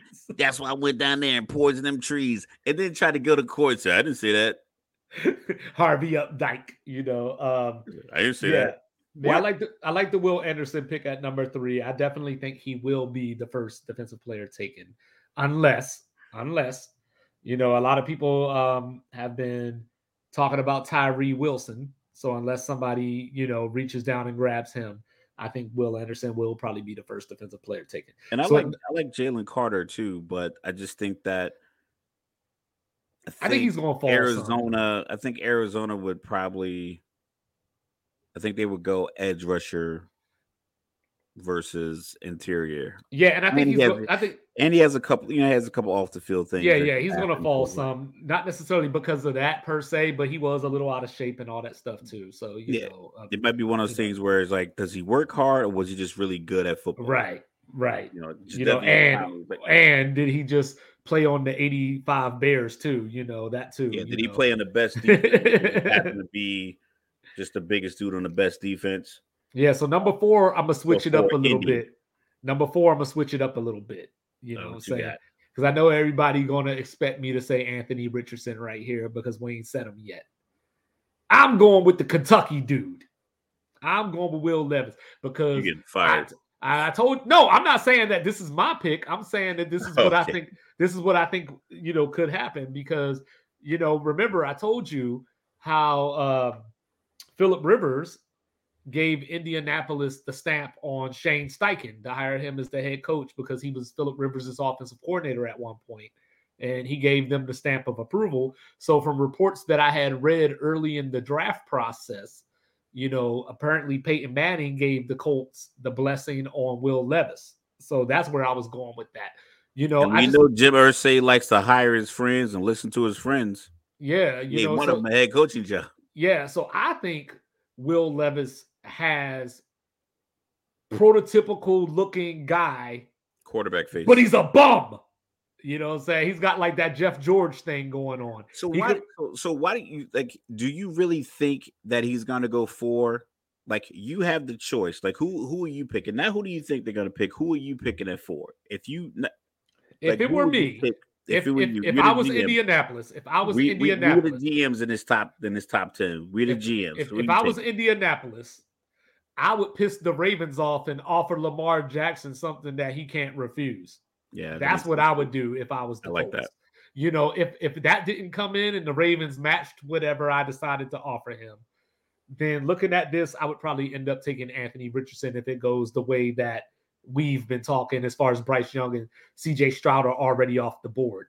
But if I knew I couldn't get Lamar Jackson, if I knew I couldn't get Lamar Jackson, then I would probably explore um if I thought Stroud was going to go number one or two, I would explore trading up to get to one of those spots and try to get Stroud if I was the Colts, you know. But as is, But at- sitting at four, you got him taking Richardson. yeah, I got to would take it take- left. like, yeah, yeah, yeah. I'm the, I, you're GM. You're sitting. yeah, I would third, take Richardson if I couldn't get Popping Lamar Viking and Jackson. drinking whiskey. Yeah, You're taking Richardson. yeah, I would take Richardson, and because because because the last couple of years, you know, they took uh Philip Rivers and Matt Ryan. You know, they did that double ARP thinking, like, thing. I was as I was as you were talking, I was thinking, I was like, maybe they call Tennessee and see if they can squeeze Tannehill out. But I'm like, that's literally the same thing they've done Yeah, the last three or four years. So so like, now now if it might work, do you See- want to do it again, or see, you want Colts- to marry a quarterback to your coach? see the Colts are in a position where I feel the Colts are in a position where they just got to swing for the fences, whether it works or not. They just have to show their fan base that they're willing to swing for the fences. Like after sitting through Matt Ryan, the ghost of Matt Ryan, and the Yeah, show, you know Philip. Rivers from there. yeah, Philip Rivers from Christmas past. You know, they- they need to show their fans like, hey, we're going to give you a product. We're going to make you come to this stadium and want to cheer for the team that we put out here. Besides the fact that you own all these jerseys, I like it. So, who we got at five? Seattle. Seattle at five. I'm taking Jalen Carter. Okay. When in doubt, I go trenches. Okay. I just go. I just. I just think you can't. You can't go wrong with six six three fourteen anchored the number one defense for two years. Yeah, the off the field stuff. I think it's associated with cars and just knucklehead behavior that I think you can you can bluntly if if you have leaders in the locker room, if you have leaders in the front office, I think you can sit down and say, hey, listen, You got to cut that out. Right. And just and just literally just show them and like this is this is a sad way to do it, but I think this is probably one of the most effective ways. I tell people all the time, it's like, listen, you don't need to send the police to middle school and tell people not to do drugs. Right. You need to you need to send two photos, a before and an after of someone who did heroin or meth and just put those on the board and have the teacher stand up there and say, listen, I'm not even trying to sugarcoat this. This person looked like this, and then seven months later on the meth, this is what they look like. Yeah. Their teeth and everything are gone. With Jalen Carter, you got you got to just show the mugshot of of Henry Ruggs Yeah. and say, this his career is done. He's gonna be in prison. He's never come back to the NFL. He's physically gifted enough right now to be on an NFL roster, and he's not because of his behavior behind the wheel. Right. So you can come up here to Seattle. We're going to teach you how to be the best football player you can be. But you, when you leave this facility, you need to think about this mugshot. Donté Stallworth, another guy. And I'm pretty Ryan Leaf. I think he had a Leonard Little. Like, but the recent history, a guy from the SEC that he might have known because they, you know, they're in those those southern football circles. He might have known him, heard of him, growing up playing football around the same times. I think Henry Ruggs only played a couple years, so I imagine that they were pretty close as far as like hearing about him. I'm like, Right. listen, you come up here, play football, use your talents to better your life. Don't be a knucklehead and potentially ruin your life. Or even just give like just a negative stigma to where you're always getting speeding tickets, little stuff like that, because people are going to extrapolate that to saying, okay, you can't adjust to adulthood, which most 21, 22 year olds can't. It takes a Right. while. I remember back in 2003, I was a knucklehead. I had to learn some stuff. Right. But if I had a, a few million dollar checks coming in, I might have been worse. But yeah. you know it's coming. You already know I'm coming with a little bit of baggage. Holla at me.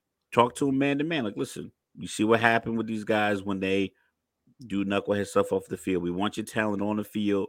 We want you to be a leader. We heard about how you interacted with your teammates that weren't on scholarship. We heard about the leadership aspects of your existence. We need you to bring that with you to the Northwest. Mhm.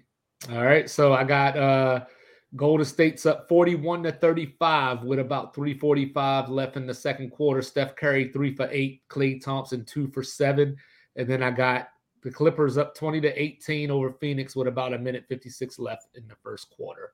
Yeah. So all night watching this basketball game. I know. So number six, um, Detroit Lions on the clock, and I'm gonna kind of speed through this one because you know we might not make it to get it off my chest tonight, but I'm gonna go. But I'm gonna go with Jackson Smith and Jigba from Ohio State. Um, That's high. That's higher than anybody else I've seen. yeah, so so I mean, right now, um, so I thought about um like looking at the positions that Detroit might look at. You know, I was looking at tight end, so you're not going to probably take a tight end that high. Um, they could go, they could go um interior on the defense right there as well. But I think with Jaxon Smith-Njigba there, he's probably I think Quentin Johnston is probably going to be the best receiver in the draft but I think that a lot of people are selling Jaxon Smith-Njigba as the best receiver in the draft. So I figured Detroit's just going to go grab him while he's still sitting there, put him next to Amon-Ra St. Brown, and you know, call it a day. Get that offense clicking. Jared Goff was looking good towards the end of the year. Get another weapon in there, and you make Minnesota think twice about getting Trey Lance. I like it. I like it. But they'll have to do something. So we got Oakland next, right? Yep, Oakland's next. Or not Oakland. Oh, I'm sorry, Las Vegas. Las, Las Vegas Vegas. Raiders. Las Vegas. I We just talked about this. Yeah. Yeah. So Jimmy G is your new quarterback. Got Davante Adams. Hunter Renfrow's coming back from injury. You traded away your tight end, which still doesn't make any sense. They should invite him to the wedding, maybe, I guess. Uh but I'll keep it simple. I'm gonna go Christian Gonzalez, the corner out of out of Oregon. I, I like it. Specimen. So in my mock 6'1", draft, 197. So in my mock draft, they they uh it, we ended up with Anthony Richardson right here, but Makes no But- sense. But as I was looking down the list, looking at these names, like you, you see, just in case y'all don't, or I don't know if y'all can see that, but I wrote Gonzalez right there because that's what I thought. That's what I thought made sense. I just, I just think that when you're in a division with Holmes and Herbert, and then maybe let Russ cook with Sean Payton. And if Denver keeps their wide receivers, I know that there's been a lot of rumblings of Courtland Sutton or Jeudy being traded. Yeah. I'm just like, see if it works. See if that combination works. If that's your one two punch, because Russ has been known to be a, a distributor of the ball. Like Metcalf got a lot of passes, but so did, you know, Lock Locker and all that. And so did like the tight ends. He divvied the ball out a lot. So right. If you're gonna have that, you gotta have you got Maxx Crosby rushing the passer. You're gonna need a corner that can hold up for another half a second to a second in a route and give Maxx Crosby the time to get there. Chandler Jones on the other side. Um, I'm not a big fan of Josh McDaniels. I don't really think. I think his his credentials and his I think his skill set better lie with being an assistant or being a you know coordinator to a guy who's calling the shots. Some people are just like that. Um, so that's how I feel about him. But yeah, so I'd go I'd go Christian Gonzalez, cornerback, Oregon to Las Vegas. Yeah, so if the draft goes down like this, your guys are next and they got a decision to make. You know, is Desmond Ridder the future? Is he worth figuring out if he's the future, or do we grab Anthony Richardson if he's still alive? Going just going off of what we. What is with so the Anthony Richardson thing? Hey, nothing about Anthony Richardson the, the, or Will Levis says they're first round quarterbacks, other than the fact they're both six foot four. Hey, you know what? After what San Francisco gave up to get Trey Lance, all that's out the window. Which is turning out you to be a little bit of a mistake. The, we'll see. We'll see. But I'm going with Tyree Wilson here from Texas Tech because I think Atlanta has made some great defensive moves during the offseason. We know, about to kill them this year. And and you know, so what's one more edge rusher, yeah, you know, in a division with no quarterback uh, outside of Derek Carr, you know. And he going to throw you too. Yeah, so so uh, so I think too. so so I think Tyree Wilson um in my in my mind, you know, uh, originally so I would have had Tyree Wilson going to Seattle so I would have had him and Jalen Carter swapped, basically, um, is the way that I thought about it in my mock draft. But but I'm gonna give him Tyree Wilson here, and then we got Chicago at number nine. Chicago at nine. I'm going offensive line. Yes, as you should. yeah, just O line and yeah. O line, and then a coach that tells Justin, "Hey man, when you load that hip up, let the ball go. Yeah, so he's only gonna be a half yard open. You got DJ Moore. You literally number one, number two. Your one-two punch. I'm taking Peters Skoronski. Yep, that's who uh, I had. Yep, Northwestern. Yep, that's who I got on my mock draft. Yep. And then number ten, we got Philly. So in my mock draft, it came out Christian Gonzalez right there, but I don't like that. You know, I think that's a little too low for Gonzalez. First of all, and you know, yeah, I, I think, he's not falling to 10. Yeah, and and I think that Philly, um, you know, like for the needs, you know, I figured Philly needs a guard, a center, so maybe they go offensive line there as well. They could use a safety, but you're probably not going to take a safety that high. Um, they could probably use a wide another wide receiver, but you're probably not going to take one that high because you got two good ones already. So they, they signed Zaccheaus. Yeah, yeah. So so I'm going with uh, Paris Johnson out of Ohio State. Uh, so basically, uh, another offensive lineman for them. Um, he's a tackle that they can move over to guard. So Lane Johnson does get hurt every once in a while. Yeah, so, so you can move him to guard, but then you have you know you have a great offensive line core to learn from. Right. So then we got Tennessee at eleven here is probably the Will Levis, Anthony Richardson window uh-huh. because he you have Tannehill, you don't love Malik Willis, You're in a winnable division if you make other simple moves. You keep Derrick Henry, you get Tannehill to just run the play action properly, stop throwing it to the other team. Jacksonville, maybe they can go 10 and 7, but Houston's going to have a rookie quarterback. Indy's going to have a new quarterback with a new head coach. Same thing in Houston with a new head coach. Right. Jacksonville is going to have more expectations to win it because of the their playoff performance. I mean, they're probably they're probably a couple plays away from beating the Chiefs in that playoff game after Mahomes got injured. Because personally, I would have sent eight dudes.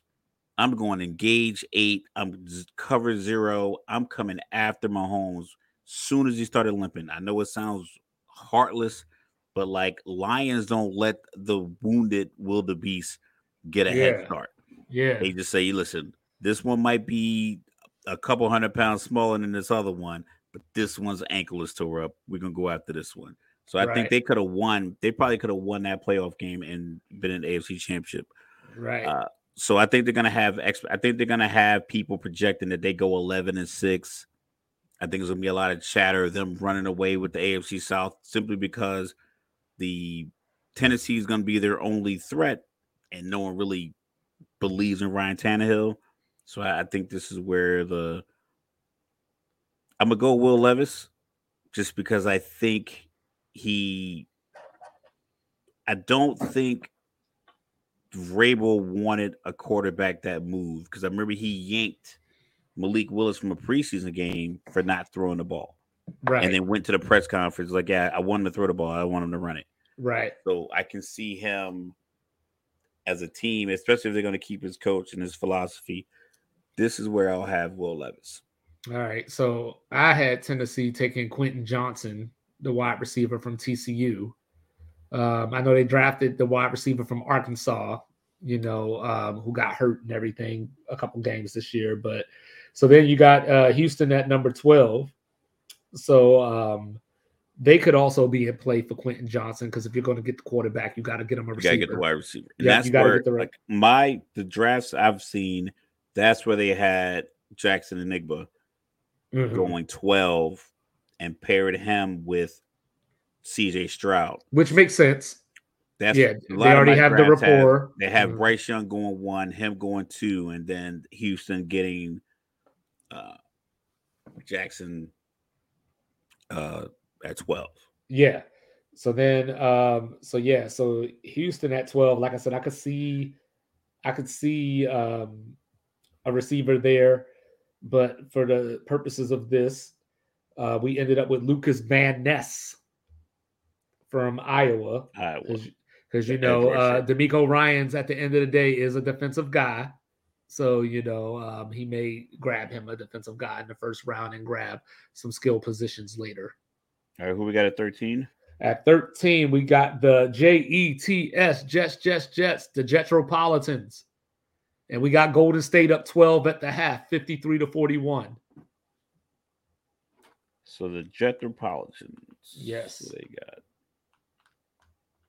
L M N O P, New York Jets. Now, of course, this thing could end up with Green Bay. I don't know.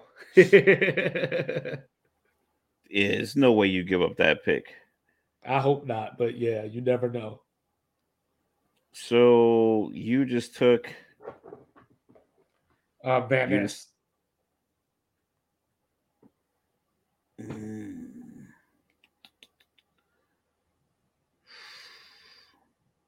Anthony Richardson. No. Uh, from the Jets, like I said, for me, when in doubt, I'll go trenches. Uh, we've already moved the top two tackles. Um, so it'll be a bit of a reach at 13. But I get the. Do I go edge here? Nolan Smith, the edge out of Georgia. okay. 6'3, 238. Defense played great last year. I think they're young. They fly around. They had the offensive rookie of the year, offensive de- uh, defensive rookie of the year. And I think that Robert Saleh being a defensive head coach, they brought in Nathaniel Hackett. Hopefully, he can actually hack it this year offensively. Yeah. So I think with that, you want to get, you want to create turnovers. Best way to create turnovers is either having a guy off the edge that puts that three second clock in the quarterback's head goes to two and a half versus him not getting blocked or him getting blocked and he, now the quarterback has four seconds. So you want that quarterback drop back two and a half seconds to have somebody at his feet, somebody in his shoulders where he has to step up. The linebacking core and the Jets was one of the best in the league. If they didn't punt that ball down the middle of the field, they would have beaten New England. Uh, Zach Wilson can just hit the pass in the flat, like get your feet set. I don't know if Aaron Rodgers is going to make it, so they might have to run it back with Zach Wilson. So I'd get defense, hopefully turn the ball over, give them short fields, give them easier throws by just the Joe Flacco approach that Baltimore had. Yeah. We're just going to overwhelm you defensively and then offense, you just got to figure it out. Right. So 14, who we got? All right. So 14, we got the Patriots. So I was looking at the Patriots. Um, they got Bailey Zappe, so you don't need to get, grab another quarterback, but you might need an offensive lineman. You might need um, some defensive rushing, some edge rushing, if you will. So for the Patriots, Bill Belichick always does something crazy. Yeah. Every so, year. So not even the, not even interesting crazy, just something dreadfully boring, like just taking back Jones or some corner out of Iowa that no one heard of, something like yeah. crazy like that. Yeah, so I was going to say in a reach, I can see the Patriots taking uh Bryan Bresee from Clemson.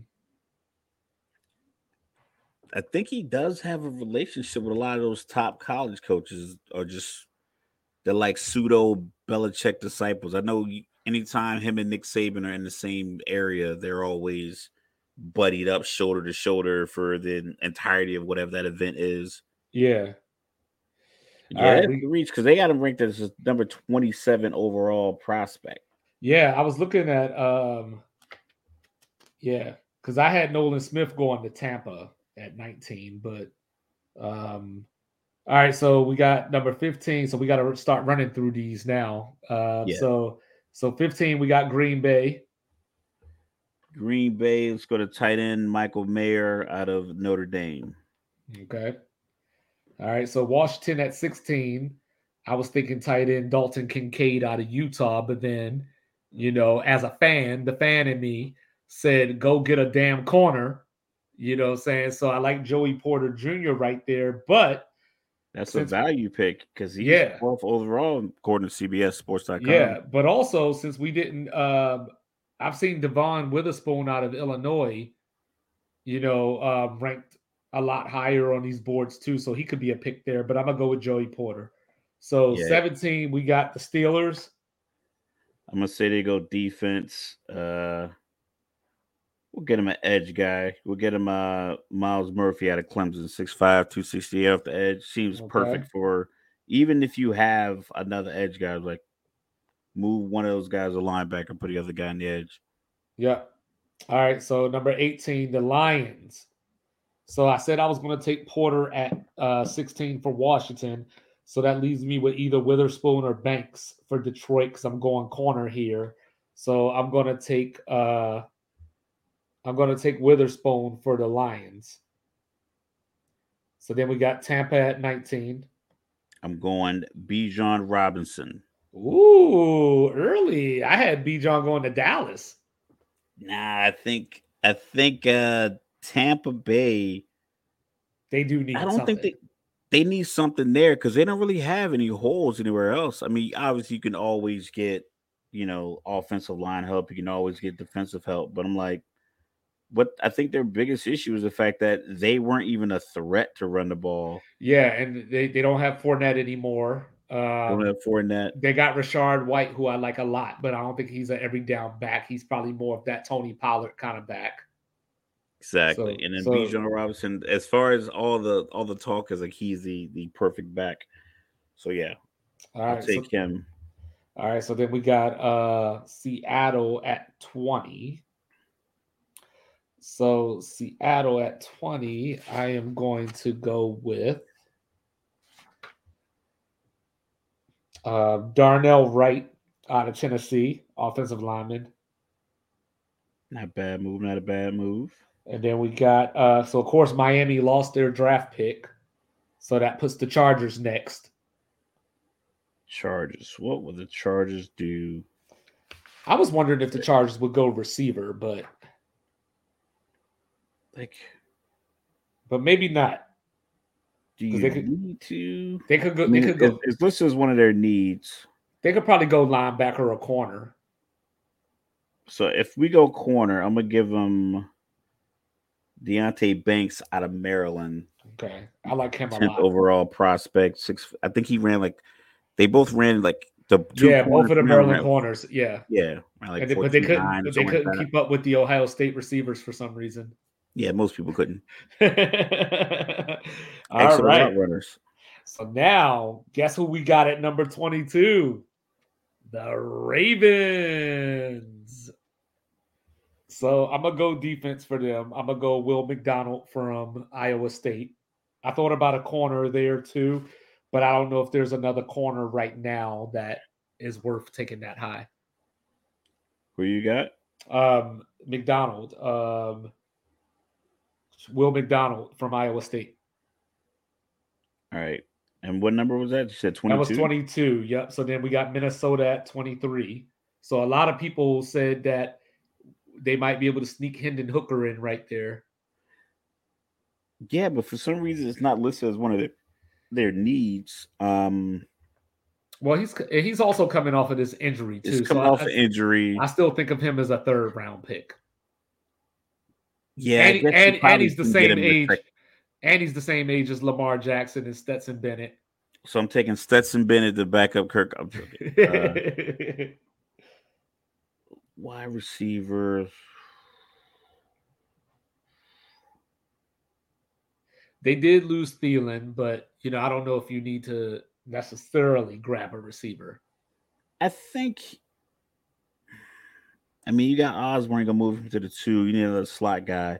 I say Zay Flowers, I like him. College. I like him. Uh, I say because you you have Hey, your your defense isn't great, so you need to score a lot of points. So you might as well throw him in the slot and see what happens. and you know how you killed me about the Mahomes thing?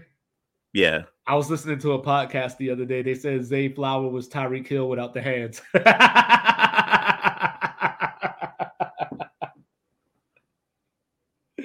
All right, so Jacksonville at 23 uh 24, I'm sorry. without the hands yeah. at wide Jackson- receiver. Jacksonville at 24. I'm going offensive line. I'm going Anton Harrison out of Oklahoma because you can never protect your young quarterback too much. Especially when you're about to give him two hundred and seventy five million dollars. Yeah, so That's what the price is going to be by the time this contract comes around in the next season. Yeah, so number 25, we got the G-Men. Oh man, they are going to need wide receiver help. I'm getting Jordan Addison out of USC. Okay. Okay. All right. Yeah, We So can do that- this job. We can do Yeah. that job. So this gives me Dallas at 26. So originally, before you took him, I had uh, Myles Murphy going right there. You know, um, I thought Bijan could be a threat to go right there because they do need uh, to replace Zeke, you know, as well. Um, so I can see them going running back, but I don't know if there's a running back right now. I don't know if now. there's another first. Yeah, round yeah. Yeah, there's not another one that I rated see. one. Yeah, Yeah, yeah, yeah, with a first round grade there. So I'm gonna go corner for them. I'm gonna go Emmanuel Forbes out of Mississippi State. so you know Dallas normally doesn't make.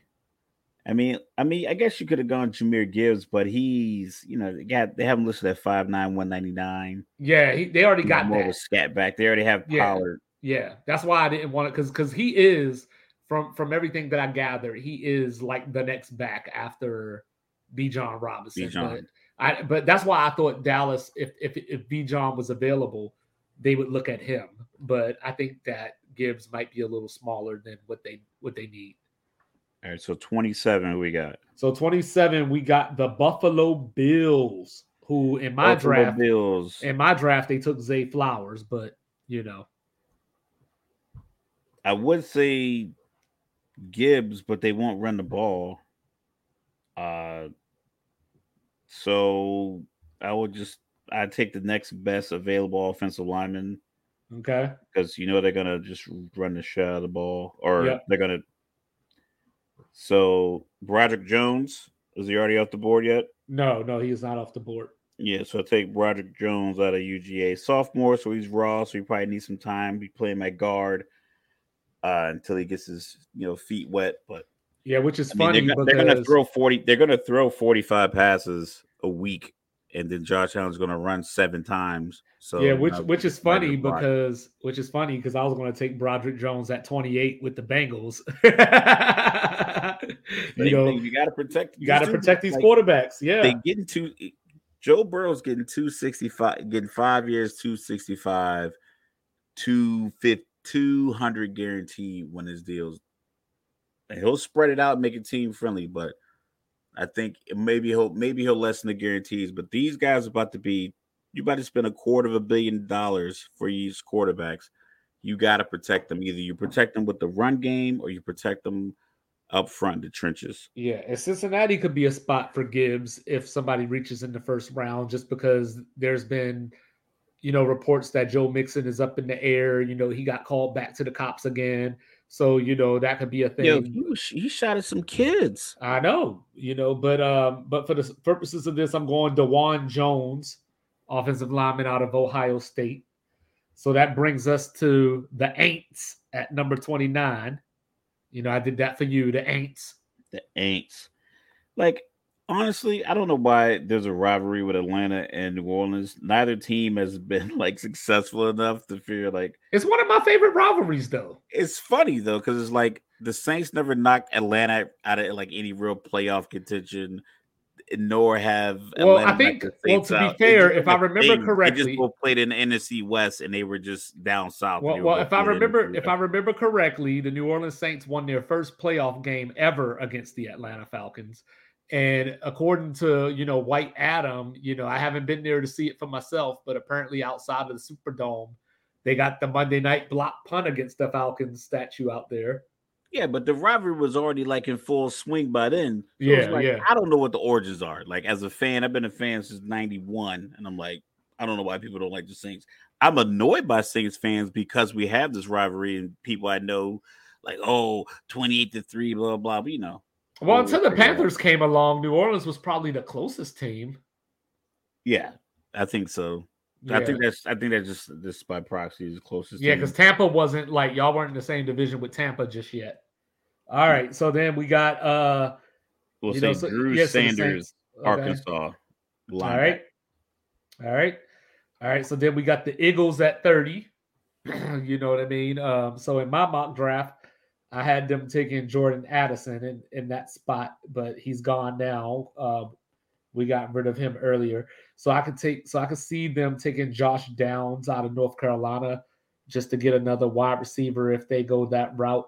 If not, they could go um, Cam Smith out of South Carolina if they want another corner, because I know um, they lost some defensive backs this offseason.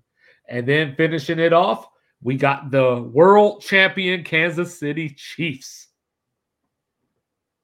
They trade get Lamar Jackson and make him a running back. No I'm joking. Wide receiver, yeah. So I say they had a young secondary last year. Yeah. Um, they played well. I imagine that that's going to continue to be Yeah. the case. I was thinking they might need another pass rusher. corner, I mean, maybe you go safety and move one of your corners that might not be that good in a slot to safety.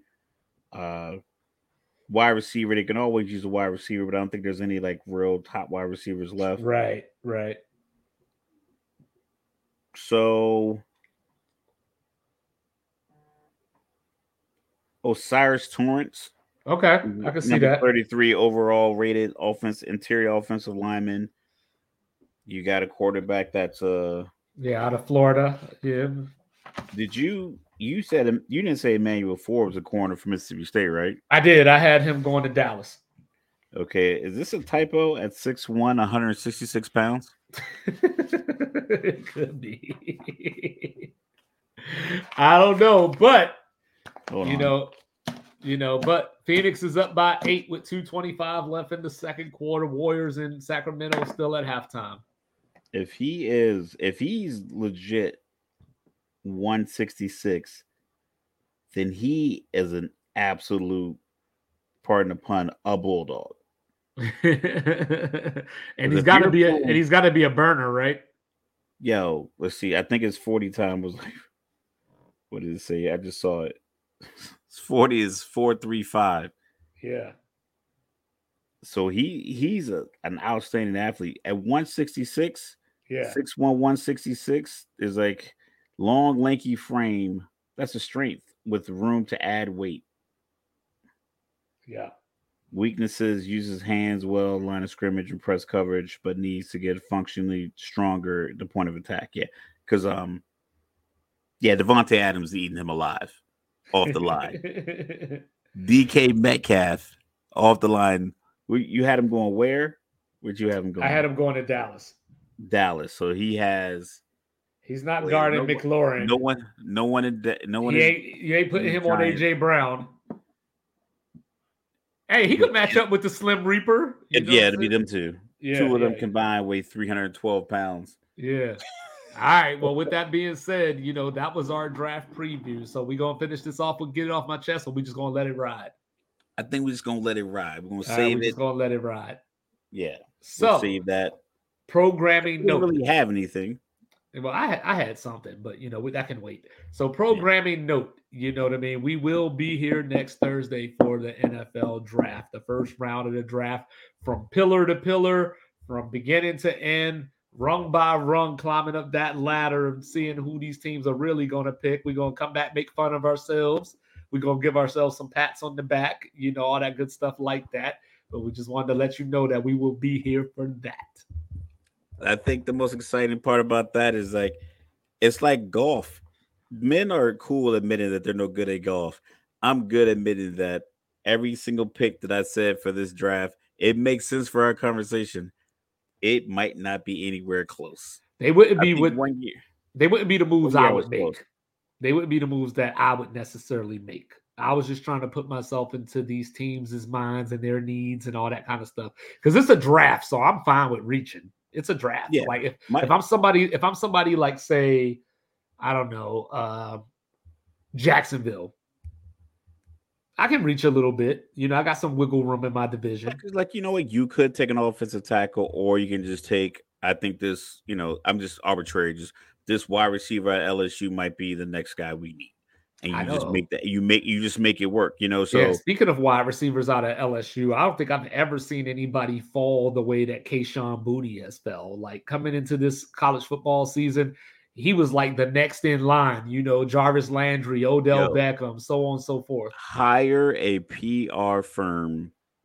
Once you go to your bowl game and you know you're done with school and you're about to go to San Diego or LA to work out with one of these professional trainers, hire a PR firm and go to Ellen, go on Joe Rogan podcast if it let you, go to the shiners parades, go to schools and read books to kids. Do everything you can to bump your press. Just go and do all of that stuff because well, you know he had the it, other if you thing don't put yourself in the limelight, then you're gonna end up. Well, well, he had well, he the, had the, the he had the thing he had the thing with the recruiting girl though. You remember they they they told him not to come back. Listen, don't shit where you sleep. Just don't do it. Don't speed. Don't knock down the coach's daughters. Don't knock down any assistants. Don't. There's too many girls out there for all that. Don't use cheerleaders to help you recruit high school players. I mean, like you, all you, these things that you think people would understand. You down it. You down in the bayou. Stay away from the staff. Listen, man, like it's just Go go find Coach O and see what he up to. your draft stock will rise and rise with the right PR firm. Yes. Go on first take, go on uh what other show likes to have people? Anything get up in the morning, Hey, I'm sure Skip would have sat down with him. Any like do all of that stuff. Yeah. Start a start a charity foundation. If Stay you away from Brady Quinn though. yo, what I'm just saying? do whatever. Get it off like my chest. Najee Harris averages like 3.2 yards a carry. and no one gives him any heat for it because when he came out and drafted, he went to the homeless shelter he used to live to have his draft party. He started a foundation for homeless kids to raise money. He did all of that stuff. So he can average 3.2, 3.5 yards of carry for the next four or five years and be just fine yeah. because he had the right PR firm. Every time I see DeAndre Ayton, I want to throw change at him. You know what I'm saying? 52 to 45. Suns up with about a minute 20 left in the first half. Norman Powell at the line for the second free throw. So 52 to 46. Golden State is up 61 to 49 with about 9:37 left in the third quarter. And folks, that is Mr. Logical. Admit I am I'm two him. five. Nah, Austin Reaves is him. You know, he was I am two five. quarter. You know what I'm saying? I am not Dillon Brooks though. You know what I'm saying? Like I am two five. He about to get this 40 though. Nah, man, you old. I don't care. Light skinned dude so disrespectful. no, luckily for him, LeBron ain't the type of dude that's gonna let that LeBron go Change. get 40. at some point in the series. I don't know if it's the LeBron next gonna game. go seven for eleven from three in the first half. Is he He gonna in do the this? gym right now. Yeah, he gonna do some Michael Jordan s kind of celebration. Hey, his ass better be sleep right now. Cause my He's old dead. ass is my old ass is hurt. eight thirty. He got a gym in his house. That's true. That's true. He in there putting up jumpers right now from twenty seven feet. That's true. But America, America, you know, we went a little extra today, but it's all good. You know what I'm saying? It's what we do because we got the content, we got Hey. the words, Talk that talk. we got the pics. Get your tapes. Like us, He's only sixteen. review us, subscribe. Yo, Click just like. Van Bleek, one hit away. Click the button. You know what I'm saying? As long as I'm Share it. alive, Mr. Logical gonna always be one hit away. He's two five. Let's go. He's on fire. But yeah, we love you, Once America. again. We'll see you next week. Peace.